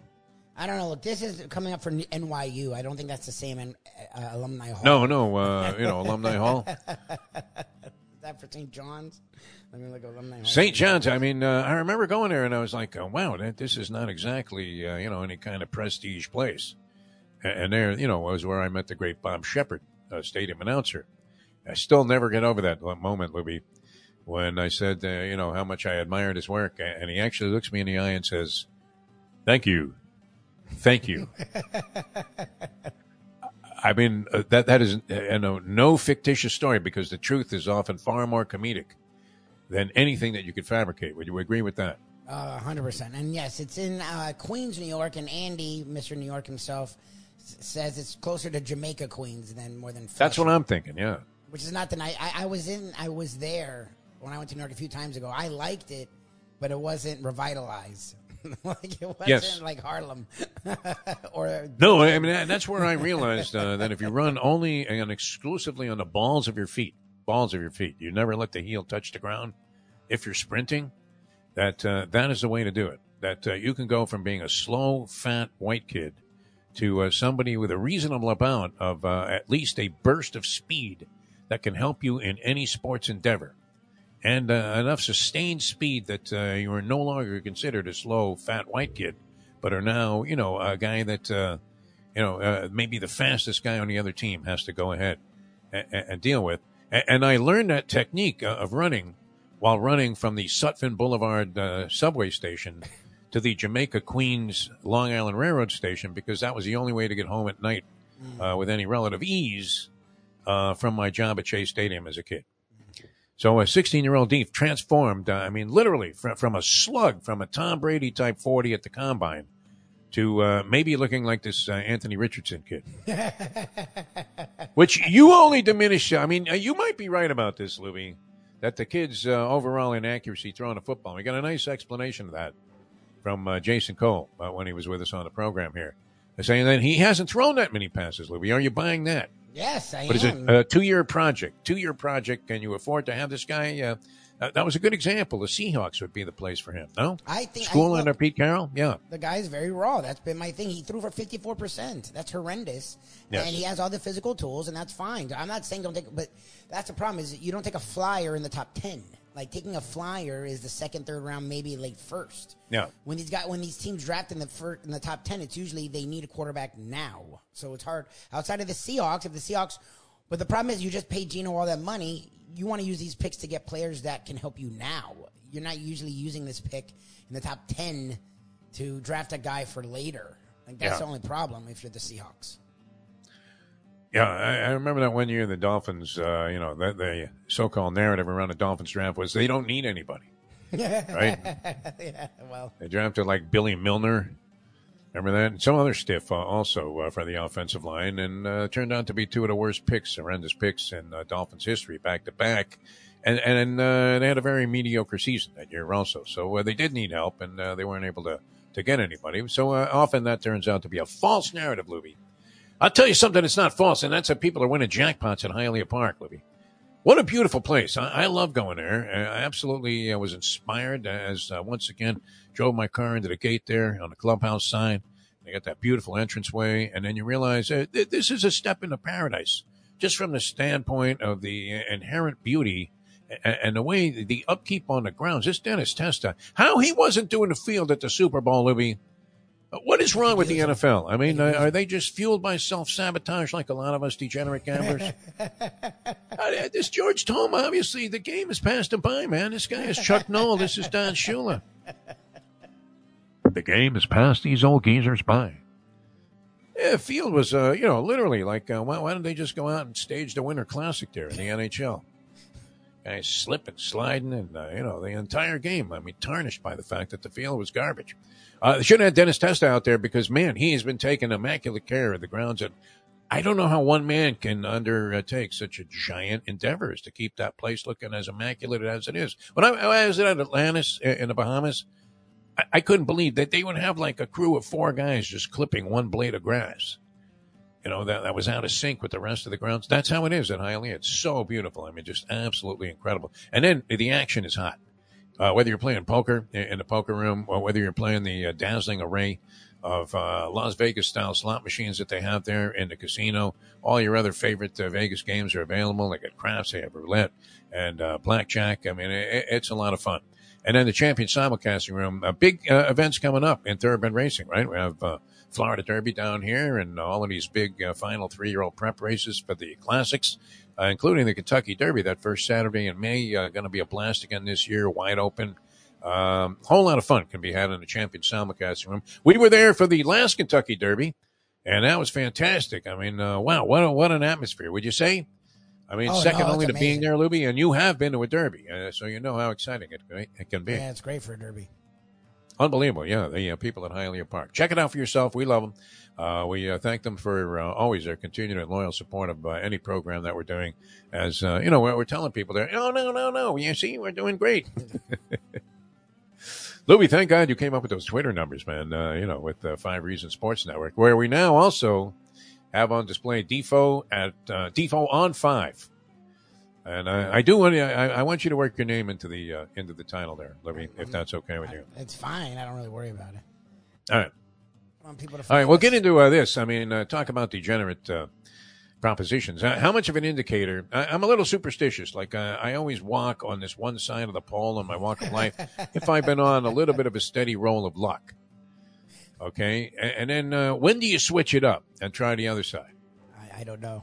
I'm very OCD. How much of a pounding do you have to take? How much of an indicator do you have to get from the gods of gambling that you are ice fucking cold or about to experience a streak that, uh, you know, is going to be a, a burial if you continue to bet in the denominations that you have been, or maybe even up your game because of late it's been going well. But I, I have to think it's about to end just based on a coin flip choice Rory McIlroy or Scotty Scheffler in the Tournament Players Championship. Now, this was in a pool that I probably would have lost anyway, even though Scheffler won the tournament at 18 under par. But with one pick, one pick, Lubie, You were done from the. I was day. off by 32 strokes. McIlroy's final total with the six added to his uh, already atrocious uh, plus eight for two rounds uh, for missing the cut, three shots each day over par, was a total of plus 14 versus the minus 18 you could have had with Scotty Scheffler. Now, and I mentioned this to Mike Mayo in a text exchange, or no, Jim Sarney. He was asking me about uh, something related to uh, action, and I I said the number one thing, the number one thing is pick the right team. Yeah. Okay. Handicapping 101. Pick the winner. Yes. And uh, then, you know, I, I don't know that we have enough expertise yet. Uh, is there a game, and we'll get into this in the next segment. I- Is there a game that, that uh, jumps off the page at you from the early glancing of the brackets? I mean, one that, that was just screaming your name. Lubie. Lou B. I would want it from an. I would want it from an upset standpoint. And Yes, of course. You want a money line special yeah. here. Yeah, I don't know enough That's- to run for any of the upsets. I mean, where, where it's just screaming at you, saying, "Hey, this is it. This is it." Now we've had some indicators on the Drake Miami game, which uh, you know, kind of. I mean, this is only one guy's opinion, but would make you think. But the Canes kind of, you know, showing a vulnerability that uh, led me to believe that they were going to lose to Duke, who was rising at the time, and I think. Uh, because uh, do you think that's a Coach K bias with the professor? Because he, he's an astute college basketball observer. Could you not see that the two teams were kind of trending in a different direction before the Duke Miami game, Well, in spite of the fact Miami hammered Duke in their last meeting? The the Onira or whatever the, their big man going down the first two minutes had a big effect on that game. It's not like Yes. UM lost by thirty, so you would think like you couldn't predict for that. Like if No. he had played, it feels like Miami would have won.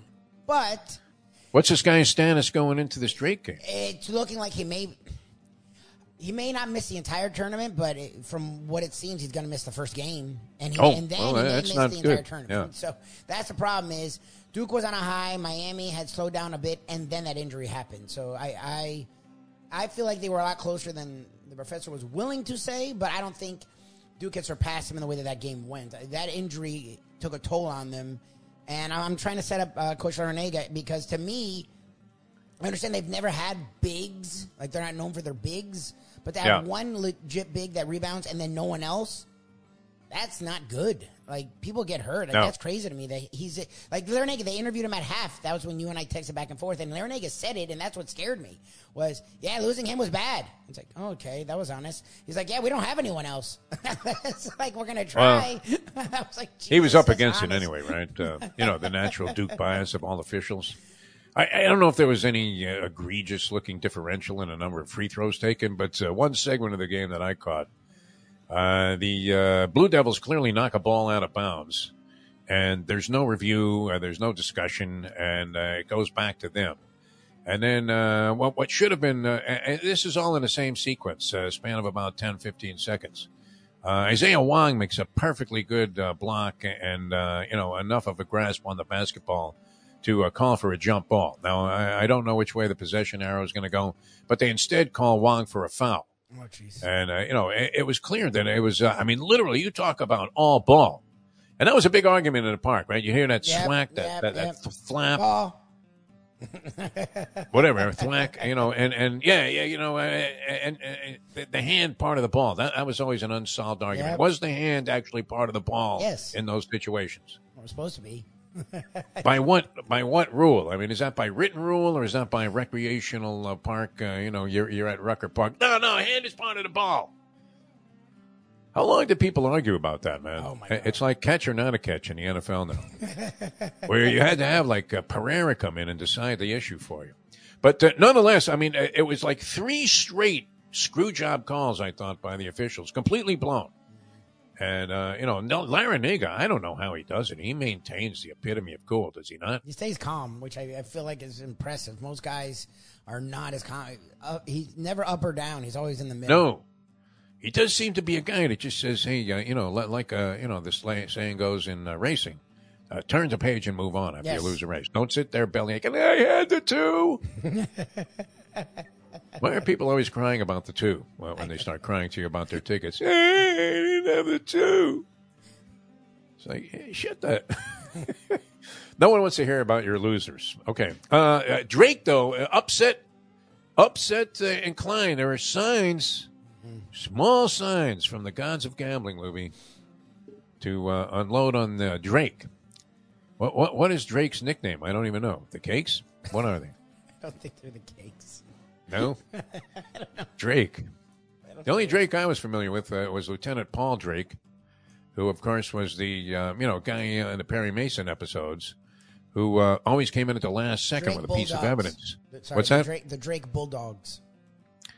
Well, I mean, uh, if the information that we got uh, from uh, Coach Spinelli here uh, on our uh, show last Friday is of any value, Drake is a team to watch in this tournament, and the Hurricanes do seem. Now, now think about this. They, they lose their leading rebounder, and this kid was terrific. He was uh, the kid out of the transfer Yeah. uh, portal that uh, you know uh, suddenly solidified the Hurricanes up front. Yep. And uh, was their only big presence, as you said. Uh, you're getting uh, slaughtered on the boards. That doesn't help. See, we know our basketball. Uh, you know, I mean, uh, no, if you're getting destroyed on the glass, I mean, you don't have to be Jay Bilas to figure that out. Uh, that that's going to be a negative factor in, in a ball game. And uh, it did seem like uh, Duke was uh, gathering an inordinate number of rebounds in that game. I, I don't know. I didn't see the final stats, but um, it, it, it could not have been favorable for the Hurricanes. Would you agree with that, No, Mike? they outclassed them. No, they, I mean they did. They, that that was a big reason to why they eventually pulled away. It was close until the midway through the second half, and then eventually Miami just couldn't hang with them. Like that was a that injury, and I guess the refs weren't perfect. I don't know. I didn't. No, I mean. I'm not sure it was unbalanced, but in this one particular segment, uh, there, there were two calls that I, I thought just uh, were, uh, you know, uh, obviously uh, blown uh, against the Hurricanes. That injury sucks because I felt like they probably could have beaten Duke there, and they would have been like a two or a three seed if they could have gone to the finals and then won the ACC.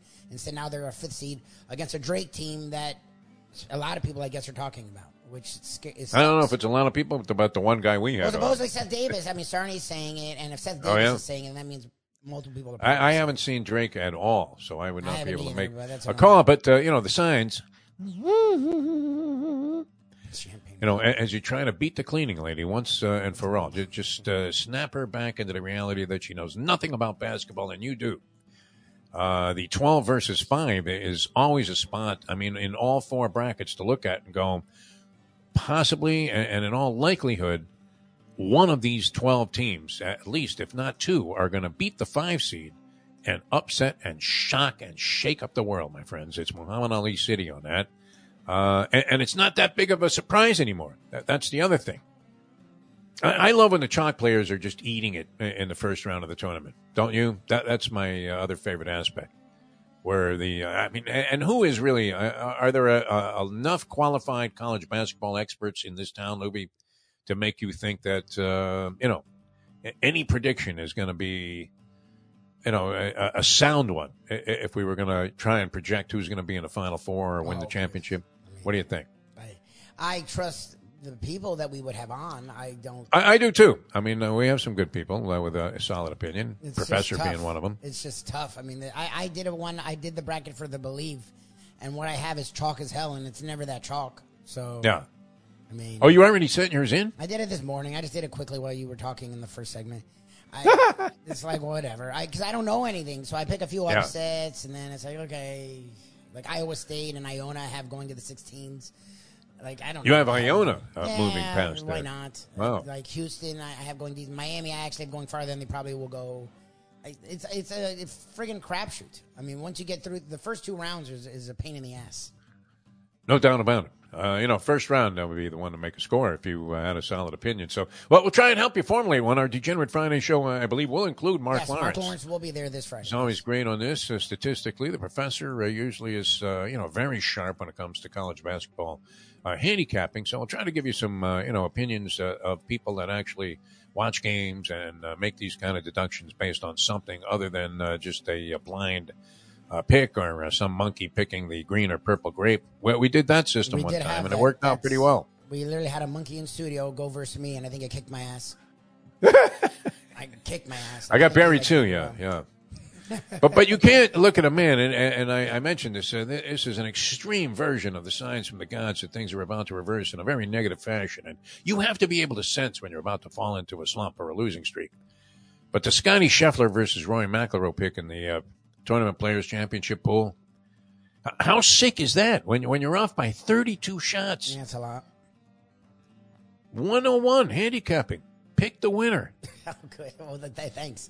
Have some instinct towards uh, you know the the guy that, or the team that's actually going to prosper. All right, so you can't be that far off, and then you know expect the guy to come up and go, uh, "Oh yeah, you like anything deef?" the hell do I know? Nothing at this stage. I am scared to make my next bet after that. I am frightened.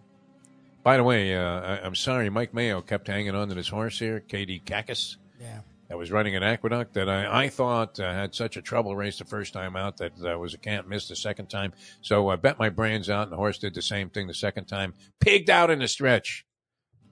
Pork.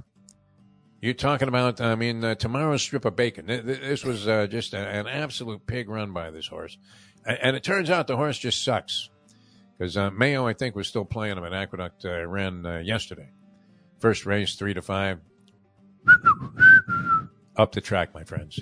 This was not exactly Riva Ridge. and uh, more money went, uh, you know, uh, just absolutely on fire, up in flames, up in smoke, as uh, Katie Kakis, uh, you know, just ate it, ate it, and uh, finished up second again. They're going to have to drop this class down to like low level claiming at Bueller Park before this source ever triumphs. And there he is. And, uh, oh, look at that. An unfortunate, uh, you know, uh, misstep at the break there for Katie Kakis. And guess what? All of you chalk players are doomed. I wish the announcer would call it that way. All right, we're coming back with more in a moment. Uh, now that. The time. What I mentioned in conclusion here on this uh, Hialeah thing, go to Hialeah Park. It's uh, 834. Hey, folks, Tony Segreto here. Let me ask you a question. What do you look for when you go out to eat? Good food, obviously, friendly atmosphere, not too loud, but good energy, reasonable prices, and a place where you feel comfortable. All those ingredients, no pun meant there, are hard to find unless you're talking about the Texas Roadhouse. You see, they encompass all of those attributes. Really, really good food, amazing atmosphere, good for a family, good for a date, or just a night out for yourself, and prices that will make you extremely happy. Their ribs unmatched, steaks hand cut every day. Everything, and I mean everything, is made on site, including their incredible bread. It's the one day, folks, that you can forget about low carb diets. Trust me when I tell you, Texas Roadhouse, your restaurant, your destination when you say, Where should we go and eat tonight? From the newly renovated sports bar to the beautiful bayside views captured at the Tiki Bar, Jimmy Johnson's Big Chill has it all. Located at mile marker 104, the Big Chill also offers waterfront dining while experiencing breathtaking sunset views of the Florida Keys. It's simply the hottest spot in the Keys to cool off. That's Jimmy Johnson's Big Chill at mile marker 104 in Key Largo. For more information, call today at 305 453 9066. Recently, we realized it's not just hurricane season that can hurt us. Any time of year, things can happen to your home or business. And the insurance company can be your friend, but they also can be your enemy. Horizon Public Adjusters, Justina Testa, are here for you to help this process go so much easier. Before you call the insurance company, call Horizon Public Adjusters and Justina Testa at 954-809-8752. I have sinned against you, my Lord. The only way to get your morning started is with Defo, joined by Lubie, right here on The Defo Show. Welcome back to the show, uh, the Defo Show. Peel yourself off the Mat Monday. Hope you guys are enjoying the ride. Uh, we also uh, feature now on Five Reasons Sports Network. Defo on five with Mike Lubie Lubitz. So if you want to catch uh, a short bit of us there, it's uh, supposed to be 15 minutes in uh, duration, but uh, we keep going past the championship rounds there. Takes us a long time to get started on that thing, right? Because uh, it's hard to focus that early in the morning. But uh, we appreciate the response that we're getting there, and uh, hope for uh, even bigger uh, numerology uh, later on down the road. Uh, all right, uh, a couple of things on the NCAA tournament, uh. Uh, here, here's what we know, if anything. Drake uh, is obviously a danger, I, I believe, to the University of Miami's chances, especially compromised by injury. Number one rebounder out of their team seems to be not playing uh, as uh, sharply as they were when they hammered. Uh, didn't they hammer Duke at home in, in uh, that home game just a couple of weeks ago? And um, and then Duke uh, rewounded after that game and played some great basketball for Jon Scheyer, who I thought was very much on the razor's edge coming into you know was uh, going to be a re- very very rough uh, position to justify, uh, but uh, things came together. I-, I thought they were really coming on. Jim Sarney says they're underrated as a four seed uh, in the Yeah. tournament. Duke, uh, the ACC last year. Remember when Jim Larranaga joined us, uh, and uh, you know he, he was already. It was kind of after they had made their uh, you know grade eight appearance, and uh, you know he, he was talking about how the ACC was being dissed by everybody. Wh- Which uh, this year uh, was it not being dubbed a- as uh, and uh, depicted as uh, you know kind of a, a mediocre year at best for the ACC. So uh, once again, uh, you know, it's a conference that hasn't necessarily been accorded the greatest of distinction by the uh, selection committee, but uh, may distinguish itself by the time all is said and done. What do you think, Lubie? Yes, I look, ACC. Duke, whether you want to admit it or not, is playing better basketball. I mean, they just are. The Yeah, they were they were coming on at the end of the year, which is- is a good position. the Filipowski kid's legit. Uh, the three big time recruits who were disappointing all year long have played really well lately, and they seem to cruise right through the freaking ACC tournament. Whatever the ACC is, they still won it pretty easily. So that that's a feather in their cap. And Scheyer, for as young as he is, has been around the program a long time. I, I, I Ken's gonna watch this and be sick. I'm not hailing Duke. I'm just, and I'm not rooting for him. But I, they seem like the team that is, as if Duke can ever be a dark horse. It feels like they're sort of that for this tournament. Yeah, I mean, uh, you know, same thing with Gonzaga. who A lot of wise guys Yes. are uh, pointing a, a- as a target. Uh, In fact, on a selection show, uh, one of the uh, handicappers there, uh, Clark Kellogg, I believe, uh, was uh, selecting uh, Gonzaga as his champion, his ultimate champion. I, I somehow don't see that. I, I mean, I, I am, uh, you know, exactly in the same position with that uh, until it until it beats me. I will book all action on Gonzaga personally. Uh, you guys want to send it in? Uh, go ahead and uh, send us a message. How much? And I don't know if I can we do this even on the internet. no, it's illegal. Just We're in the openly book wagers against No. Gonzaga to win the It's national the championship. we will take all of your action it's on that. against the law. We will not. This is we will not. Soupy Sales City here is uh, just send us your go to your parents' pockets. Reach out to uh, on his Facebook. Yeah. Do not do it here. I want no part of this. It is not legal in the state of Florida, sports wagering. So, uh, South Florida Live, nor Michael Lubitz have nothing to do with this. Go to Jeff DeForest on Facebook if you want to reach out and make a bet with him. Inbox not message me right there. Yeah. it's not legal. Zuckerberg won't state. give a flying one about that. Well, that's on you at that point. I, you do Yeah. what you want in your own time, and I'm not going to give your phone number out on air. So, What would Ron DeSantis' position be on uh, me personally booking all action against Gonzaga on a public platform? Uh, relatively unregulated here. I mean, if you're going to, uh, you know, not not allow kids to read, uh, you know, uh, first grade uh, reading material uh, that is very basic in nature, then uh, what what would he have to say about me booking all action against Gonzaga? I I, I don't know. The wise guys seem to see that team, uh, you know, as one that that might have a chance to win it all. As I mentioned, uh, Clark Kellogg had them in the Final Four and going on to win the championship in what everybody's saying is a wide open year. So if it's wide open, why are we not willing to pick against uh, any of the number one seeds? okay, I was going to say Kansas, Alabama. Houston, uh, Alabama, and uh, you know, and and you know, going against uh, you know all Purdue, uh, the other one with that Zach Edey monster kid, who Yeah. uh, I think the Greek that was appropriate. Was he not spot on when he said that Zach Edey looks like the Purdue mascot? I, I wish I had said that because it's so true. I finally saw him this weekend for the first time, and I was like, "That's You the guy saw this Defo's guy? been talking about." The guy's like seven Yeah. four, and he actually is decently athletic for a guy that big. Oh no, he's okay. Yeah.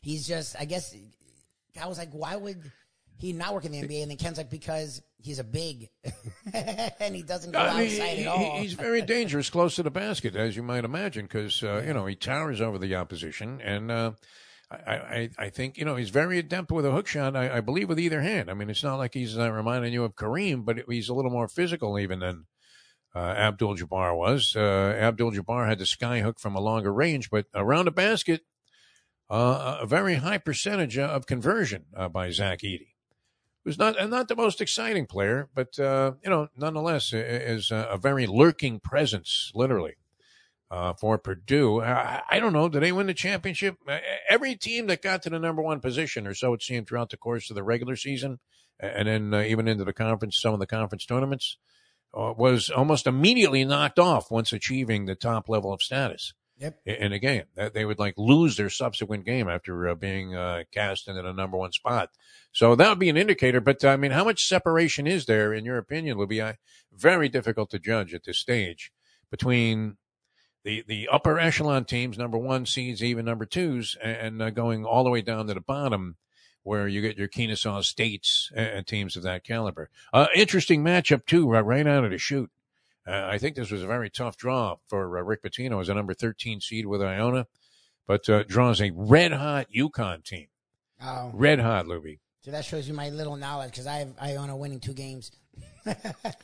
Well, it's not, you know, out of the realm of possibilities, uh, you know, and, and, you would love to see it. The, the only thing is, it's going to delay Rick Pitino saying how much he was thankful for Iona giving him the opportunity to come back into the game, and that he was going to resurrect, and, and New York City will be once again basketball paradise as he resurrects the St. John's program from the grave.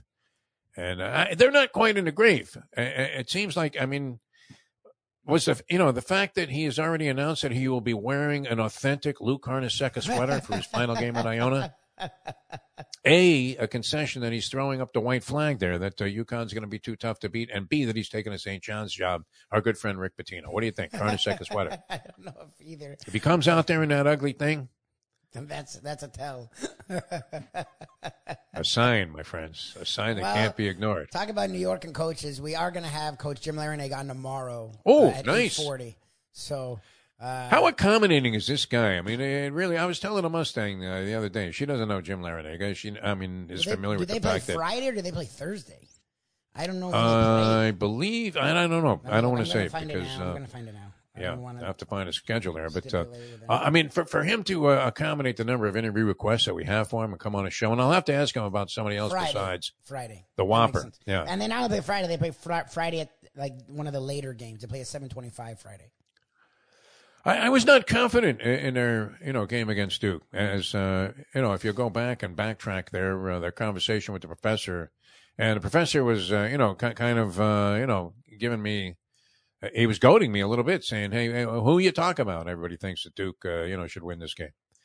And uh, I yeah, you know that, that was I thought the common wisdom, and, and sure enough, it turned out to be the case. Although, Lubie, as you mentioned, uh, the uh, unfortunate circumstance of the key injury to the Hurricanes, um, no, it didn't help them any, and and they were in this game. There, there were chances there. Yeah, look, they hung around for being down Yeah. their only big all game. They hung around. It's just it, it sucks because uh, Ken might have ended up being right. If it was like that without the kid, then maybe because that's the Yeah. thing with Filipowski. He's not physical. He's a big dude, but it feels like he can get pushed around at He times. he, he, uh, you know had, had a great advantage, and then Nigel Pack was chucking from the coke, oh no, coke they, that's all again. they did was shoot far away. and he missed. Yeah, I mean, uh, he he was not on uh, in the late going, and that that I, I thought it really compromised their chances because he took a couple of uh, quick Maravich esque type of shots, where uh, you know very early in the uh, possession clock, the shot clock, uh, he was hoisting one from thirty five, and uh, you know if you're not going to be red hot, obviously you're going to miss uh, shots in a run. Those are bad. What's that? Those are bad. If you don't have a rebounder and you're just chucking Yeah. long threes, it's automatically a dead possession. Like that's automatically just It's ugliness, yeah. And, and I, I will say that Jim Larranaga handles what would appear to be outrageous mistakes by his players with, with uh, I mean, a, a complete epitome of cool. As uh, maybe that that's a, a big reason why you know they, they kind of unabashedly will go ahead and play their game, and if they do it right, uh, that they would be formidable. But uh, Drake mentioned Lubie mentioned as a sleeper team to at least advance uh, past a couple of rounds. I- Iona and UConn, uh, I-, I would think UConn would be a fairly significant favorite. I, I don't have uh, the odds yet for the tournament because uh, my New York Post, uh, unfortunately, to a certain extent, is yesterday's news tomorrow on things like that, where uh, the, the, these, you know, the brackets came out, even though six o'clock might have been too late for them to find odds. For the opening round of the tournament, I would- imagine you- you're getting a, a decent spot there with Iona in terms of points uh, against UConn in that game. Well, and and, Eh. and Steiner brings up a good point. It's one of those rare things where they're the lower seed, but the way the fucking bracket works out, their first pod is like a home game because Yeah. it's in freaking. And yes, UConn in the Northeast has is a diaspora like the Northeast because there's not a lot of great Northeast college basketball anymore. The UConn Yes. has sort of taken over as the Northeast team. They're a sleeper. Iona being there with Rick Pitino in the capital of New York feels like a sort of a home court kind of vibe to me, which is Yeah. works in This is only favor. Kemba Walker all over again. I'm That's what the UConn uh, faithful are hoping for. Iona. Just a magical run. And, and Iona, uh, you know, I mean, uh, look, uh, uh, we'll we'll be rooting for Rick Pitino in this game. I'm not a big fan of the UConn program uh, overall. Mm. Uh, uh, they, uh, you know, uh, reached uh, a level of excellence there for Great a period of time that Yep. uh, they haven't really been able to replicate. No. Uh, for a while, they, they had a remarkable run with Kemba Walker. Uh, how, how long ago was that, by the way? I mean, that he's old be in the uh, NBA like now. 10 years back, right? He's already washed up as an NBA player. Yes. So, uh, it's over a decade ago. yes, maybe, I mean, it had to be, uh, what? It, was that in, in, uh, I don't know, about 10 years ago? What, what'd you say? so. I think 2013, 2010 2014, in that range? I want to say 14 was the year that UConn won the championship with Kemba Walker leading the way. And uh, to this day, Jersey Kyle Martinez and the professor lamenting the fact. Yes, 2011. Good job by you. I was going to say 11. Okay. I wasn't close, but uh, but you can't talk to a guy that could be this this fucking wrong. I mean, I, I, I it upsets me to think that I I was off by 32 shots on a 50-50 proposition. Do you realize an enormity of that disparity? Yeah. One player a selection difference in my uh, PGA Tournament Players Championship pool. McIlroy versus Scotty Scheffler. Now, uh, McIlroy had given indications that he he could uh, you know go out there and do something, but is this turmoil that he has, uh, you know, with, with all this new responsibility as a spokesman for the PGA, to to uh, you know just be the guy that goes out there and totally denounces the existence of the LIV Tour. That that's his whole mission right now. McIlroy is to tell you the LIV Tour sucks, and these are a bunch of blood sucking, money grabbing uh, sellouts Well, he's wasting that should be largely ignored. Yeah, He's wasting his time because I forgot it even exists. yeah. So like, if he he's not talking about it, we wouldn't even know the Yeah. LIV Tour was, uh, you know, still going around until Donald Trump was uh, cited as having had a subpar round at one of his courses in Mexico. I mean, you know, I mean, that that's the only publicity the tour gets, except when Greg Norman makes uh, some more bizarre assertions, uh, like uh, you know that the election was rigged. He's still making that claim. that was a pretty good joke, although I mean, uh, you would imagine that the uh, right wing of extremists were, were appalled by uh, Jimmy Kimmel's uh, one funny joke uh, of the entire Oscars presentation. That uh, you know, uh, the uh, best uh, award for film editing should go to uh, Tucker Carlson for uh, making the January sixth. You know, uh, I mean, uh, the, the whole riot at the Capitol building looked like it was a tourist brochure video, yeah, that's great. even Like, for a guy that's wearing Viking horns. like we've seen the videos. this is Nancy Pelosi's office, and as you can see, the desk is quite neat. Would you like to sit there, Yeah, they Mr. Viking? the only Yeah. video that's peaceful. It's like that Yeah. doesn't mean that's the only video. Like they didn't want you to see this. I don't give a shit if we saw that. It doesn't change the video we do know exists. Please. Well, this is here too. Yeah, it's here too. Yeah. T O O. That's the key word. There's also the other video where they're taking down statues and threatening the sitting Republican vice president's life. Like both videos exist. They're real. I mean, uh, and uh, you know, the, the the lasting and indelible image I always have with the January 6th thing is that that poor uh, officer whose arm is being squeezed in the door there, who's screaming in agony, and uh, you know, the mob is uh, doing its best to go ahead and continue to destroy this man physically, and you're you're asking yourself, how on earth could this be happening? And um, you know, I mean, it, it's kind of like you know, you, you have that lasting image of the Vietnam War where the guy is being you know, I mean, just blatantly, uh, you know, executed in the streets there. Uh, and, and you're thinking, my, my, lo- uh, Kent State, it's that same sort of thing. Uh, you know, and people forget, you know, uh, uh, police officers and, uh, you know, all, all of these uh, right wing law enforcement people are like, uh, co- cops died in that whole thing. Yes. I'm sorry, Yes. but it can't be ignored. No, it's true. Such ugliness. But they brought that up at the Oscars where, uh, you know, Mayo with the line of the day. That, uh, what is the uh, name of this flick once Everywhere, again? Uh, everything. I don't know. I've never heard of it. Everything, everywhere, all at once. okay. And he says that's the, uh, you know, I mean, That's the exact lifestyle. outline uh, of the way that he has uh, been been eating lately. Everything, everywhere, all at once, and that, that's pretty much true, right? Oh my god. Because I'll, I'll get like uh, 16 texts that all must be downloaded on my phone. So you know, you got to hit that thing, and it keeps moving Yeah. as you go from text to text. And, and then uh, you know, do you get them all if you hit it once? I'm not sure. And uh, then there'll be like uh, pictures of, of like a massive amount of food that uh, Mike Mayo has ordered. Uh, Mike Mayo's lunchbox fame, which will come your way at 12 o'clock today. And you're thinking he couldn't possibly have eaten all of that, could he? Everything, everywhere, all at once. What do you What do you think, Louis? Perfect description of yes. what uh, Mike Mayo's doing. All weekend I got pictures of different food. I'm like, is this the same day? I'm like, what what day are we? Like, what are you what are you eating? I'm like, what is going And, on? and he didn't even have pictures of the Tanazzini thing, which I'm pretty sure he was at I know. with the lovely Bonnie. Uh, You know, and you know that was like carting away like twenty pounds of food. Tommy T isn't going. to Maybe that's why they had nothing left by the time you got there, Louis. That Mayo hit it there first. I wouldn't. I wouldn't put it past him. Uh, He seems to do what, and that's what's interesting is he eats all these different meals, and none of them Yeah. are light. Like it's not like oh, I had four meals, but one was a salad, one was an Yeah. appetizer. It's like everything's Oh no, no, it's like what? everything is like heavy How do you duty, do man. that? I, I'm like, good for you, the, but I uh, can't do that. Stuffed field chop. That, that's like for breakfast. He was having that for breakfast the other day. A stuffed field chop, for God's sake. Unbelievable. All right, uh, he'll be coming your way at 12 o'clock today, Mike Mayo's Lunchbox. I think uh, on the road uh, shenanigans uh, later on this week. What's the name of the place you're going to be at with the lovely uh, Nikki Mohan, you know? Uh, that's uh, a question. Uh, you cut me off All no, but it's a good spot. Uh, you know, and those shows are always fun because uh, uh, Nikki doesn't, you know, she doesn't uh, hold back either, man. She, she, she El uh, you know, Guanaco. El Guanaco. It's uh, Okay. Mexican and El Salvadorian, which sounds amazing. I like El Salvador. Yes, will they be watching the World Baseball Classic? As the Mexican team apparently is very formidable, and, and wow, how knowledgeable our, our viewing and listening audience here? Because on the comment line, we have guys that can name a, a significant portion of the Mexican team's roster. yes.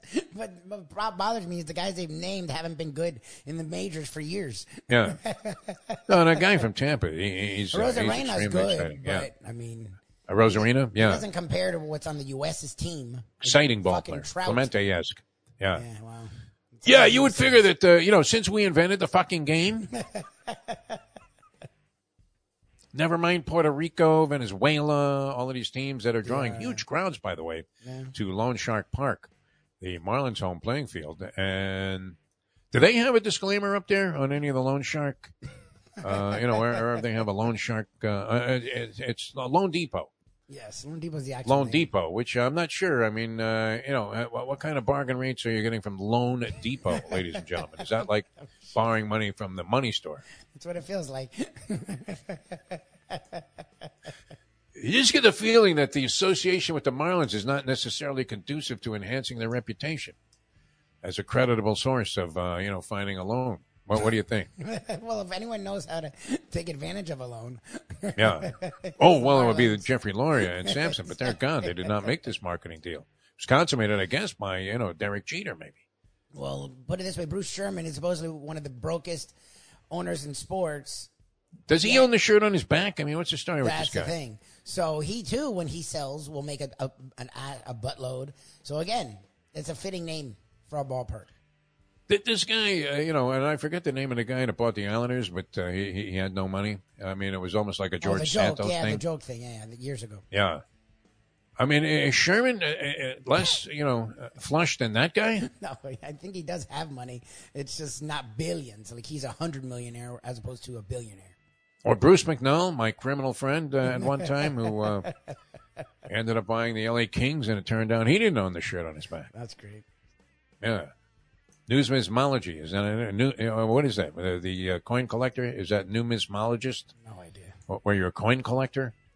What do you think, Lubie? I have no idea. Coin Why, collector? can, why couldn't they just call it a coin collector? Right? Had to come up with some word like that because they don't want you to know that the guy that's also uh, a synonym for criminal activity. When it, when it came to uh, Bruce uh, and I told my Bruce McNall story where he owed my buddy and I money. Uh, we go up to the uh, box that he was in at Santa Anita. Uh, he was going to give us a check. Uh, there's a black guy who, uh, you know, just looks like he literally w- was like sleeping on the street that morning. And that McNall picked him up in his limousine and taken him to the track. And we thought, wow, what a benevolent soul this Bruce McNall is. A- And the guy kept chiming in, yeah, you got to write these guys a check for what? We're saying, uh, you know, to ourselves, uh, you know, not to be disparaging because I have great up. empathy and sympathy for homeless people, but like it was Shut like, up. shut up, you homeless bastard. Shut up. We need this money desperately, man. More than you. Okay? Probably not more than We're about to join you there on the, uh, you know, by the Main Street gym. Uh, you know, uh, sleeping outside there in a doorway. And uh, here's McNall's about to write us a check for several dimes, which was like huge at the time. And, uh, you know, as we're, we're just finally getting sick of this guy chiming in about this as McNall's writing a check, he, he says, Oh, I want to introduce you to my friend. This is Berry Gordy. Who, you know, I was big, uh, you know, I guess do he, he took He's a a liking to the. Yeah, Berry Gordy. I mean, one of the richest, uh, you know, people on the planet there at the time. Berry Gordy, of course, Motown. yes. And we're like, founder. oh, Mr. Gordy, it's a pleasure to meet you, man. How much did I love the Supremes? Are you kidding me? and shut the fuck up, by the way. exactly. I think that was Rabote City with the McNall check. I think we had to put that through a second time, and it did clear eventually. But uh, that, do you not immediately have a disparaging opinion of the person that wrote you a bad check? Yeah, of course. regardless of how harmless the situation might be. Like, you know, maybe there was some like glitch in the transfer of funds from one account to another. Because uh, you're you're constantly kiting checks, are you not, uh, Mike Louie Lubitz? No. Oh no, I don't care. I you're give the one guy I know that lives legitimately. I give you're you the money one guy that I know. have. like if I don't have it, I'm not giving you a check. Yeah. All right, we had a lot of fun being with you today. Uh, I don't know uh, if we accomplished anything. Drake uh, dangerous, I, I believe, against uh, Miami. And uh, I hate to think that, but I'm going to go ahead and pick the Hurricanes to win that game. And, and the winner uh, will face uh, the winner of the uh, Indiana game, as uh, Indiana in that one uh, will be going against. to put Uh, on I a wrote it down here. I don't have a bracket in front of me. Uh, you know. Indiana, Kent, uh, Kent State. Oh. Is Uh, Kent State an upset possibility 13 versus a 4 Indiana, a team that some people feel might get out of a bracket that includes Houston, which you would have to think Houston's playing some good basketball lately, aren't they? Louis, they seem to be of the number one seeds. I think Alabama was the number one overall seed. Were, were they not? I mean, I'm not They sure. are, yeah. They were the number one how much that overall seed. Yes, they were the number one Okay. overall seed. They're the favorite. And they play a community college in the first round. it's, not, a community. Literally, like uh, it said CC Corpus after. uh, Christi. like- it's for Corpus. Oh, Corpus Christi. It's like, you're like I thought they were playing Broward College. Community. You're like Broward, like Santa Fe. Yeah. Some JUCO man, uh, where they sent the kid that couldn't pass, uh, you know, uh, even the most modest of, uh, you know, uh, educational, uh, you know, considerations to get in, because uh, he, he can dribble. Uh, FAU, what about FAU? Uh, what do you think? Uh, did they get in as a 13 FAU, 13 seed? Are they really a 13 seed? I don't know. I, I'm not sure. I, I think they were, you know, well, more advanced than, uh, you know, it, it wasn't like uh, they were going to come in there as a 16. I, I, don't believe. I don't think they're. Are they a 13? I don't know. Sarnia FAU. I, I might have written that down somewhere else. I don't know what but, seed uh, they are. what's that? I don't know what seed they are. Yeah, I don't know. I, I, I Doesn't matter. I mean, do they have a chance? I mean, they they, they played great basketball this year, and we should get that Dusty May uh, on our I'm uh, trying. on our show I, again. I reached out. I reached. Ian can't for the exact reason that he's literally. Remember, he doesn't do one game. When he does, when Yeah. you do these things, you're doing four each day. And Not easy Monday. either because you might not know either team. Well, and that's the thing is he and he he does college basketball throughout the year, but with his Yeah. TNT and his Nets duties, college basketball is like sort of his third thing. So How does he do it, man? This kid is smooth, isn't he? Well, what it is is these next Wow. few days he'll cram like he's in friggin' college to make sure that he's good for uh, the end of this week. So he doesn't have time to join us this week, but maybe next week. Uh, Larry Yeah. is joining us, and they're working on Dusty May. We'll see if we can get Coach Okay, May. all right. Uh, you know, so we have uh, local involvement here, and uh, you know, obviously there'll be a lot of uh, degenerate action. Uh, it it uh, is always a fan favorite in terms of uh, betting. There have to be some solid money line plays. We'll get into more of that later on in the week uh, with some of our guys that that we know to uh, you know have. Uh, a pretty uh, deep uh, feeling for, for what's going on in college basketball, right or wrong, uh, in the first round of the tournament. Uh, some upsets uh, probably you know, going to be predicted by our guys on our Degenerate Friday show. Uh, later on tonight, Louie and I will be joined by the great Tony Segreto and Ed Garcia, where we're going to check out. we know. finally have that summit, Yes. and this will be at the Miramar, Texas Roadhouse. Yes. So coming out, that's right off I seventy five, is it not, It Lubie? is. I-75 Miramar Parkway. Yes, sir. You go west. You can't miss it if you go there. yeah, you go west. Is that in that thing where uh, they had like the boat there campers was a boat campers. appearance on? There was a boat campers there. Yeah, yeah. There was or is? I, I haven't been there in a long time. Yeah. I mean, there was a boat. The. Marlins hosted something there, uh, and we, we were there ago. doing some kind of uh, broadcast at the time. Yes. And um, yeah, so uh, yeah, i i- it's out there uh, to the west, but uh, Texas Roadhouse will be there. I believe I'm going to order the ribeye because uh, Ed Garcia always talks about how great it is. And um, I, I- do I eat a piece of the fresh baked bread on the way to the table? That's the question. I've done it before. you, you just smear it in the butter yes. and eat it before you even sit down. Yes. I, I'm going to see what happens with that. But very excited about that, and, and in spite of the fact that for me it's a major schlep, and you know a- my it's my feeling about driving now, very negative. You realize, I mean, uh, this is sick. Just, and I, I know, uh, you know, you guys are probably a little tired of us, uh, you know, because we're uh, in overtime here. But uh, uh, about a half hour after or before I got on 95, uh, it might be two exits up from where one exit up from where I entered. Uh, some guys are just like arbitrarily shooting at, at this truck. Did you see that? That that Friday, three thirty in the afternoon. I left there about four because I actually hit the uh, Aqueduct Pick Five for Oh, a- nice. a modest amount of money, but uh, nonetheless, uh, you know, it was two forty five to the kid Okay. on a, an already successful day. Um, but um, a half hour earlier, some some guy just uh, was driving and started arbitrarily shooting at people that were. I, I don't know if there was any road rage involved, but What? yeah, uh, there was a truck with like a bullet hole in the door, and the driver was lucky; uh, didn't get struck. Yeah, this is the kind of shit that's happening out there, and you're thinking, do I really want to be, uh, you know, subjecting myself to that? Oh, Never mind the lunacy of the South Florida driver being a mixed bag of the worst drivers that you could find anywhere in the world. They all assemble here. And it becomes the West Islip uh, Speedway there with the demolition derby. I mean, it's just everybody is fueled by their own desire to exit this life in a fiery crash. It's crazy. It's like Danica Patrick is driving every car. Incredible. Rough out there. All right, so I'll see you tonight, Lubie, and I'll see you guys uh, again. Uh, Lubie and I will be with uh, Mike Mayo from Mike Mayo's Lunchbox. Yes, Twelve o'clock right here. Th- this may need an intervention at some point. No, with Mayo, I love the kid. He's not drinking. Everybody says the same thing that that Mike Mayo is very likable, but uh, how, how could he eat that much food? I don't know. It's, it's it's amazing to me. I watch everything I eat. I, I don't mind him eating with us, but like the rest Yeah. of the time, I'd like him to sort of monitor it. He's like going all in. Shoveled all in, man. I mean, with mashed potatoes and gravy. all right, uh, well, see you guys twelve o'clock. Thanks for joining us, uh, and it was a pleasure. Uh, we also have Defo on five on Five Region Sports Network, Yes. and uh, Lubie uh, also sending them uh, clips from this show. Yes. So uh, we're all over the place, and uh, you know we, we have our Believe podcast, which I, I think will include so, some serious handicapping if we can awaken Brandon Lang from uh, you know. Uh, I mean, what will be an especially heavy burden as uh, we lost an hour of time this week uh, to daylight savings time. Will it still be impacting people in Vegas four days down the road? Mm. Yeah. We'll find out. Anyway, uh, see you tonight at Texas Roadhouse Restaurant in Miramar if uh, you're in the uh, area there. We'll be there about seven o'clock. Yep. So, um, you know, and, uh, you know, if there's a wait, do you think Ed Garcia has to sit it out? or is like any time some big shot came into the uh, restaurant and you're like, make sure everything is impeccable. And the first thing you did is like spill a glass of wine on the uh, you know CEO of the place that owns 16 of these joints.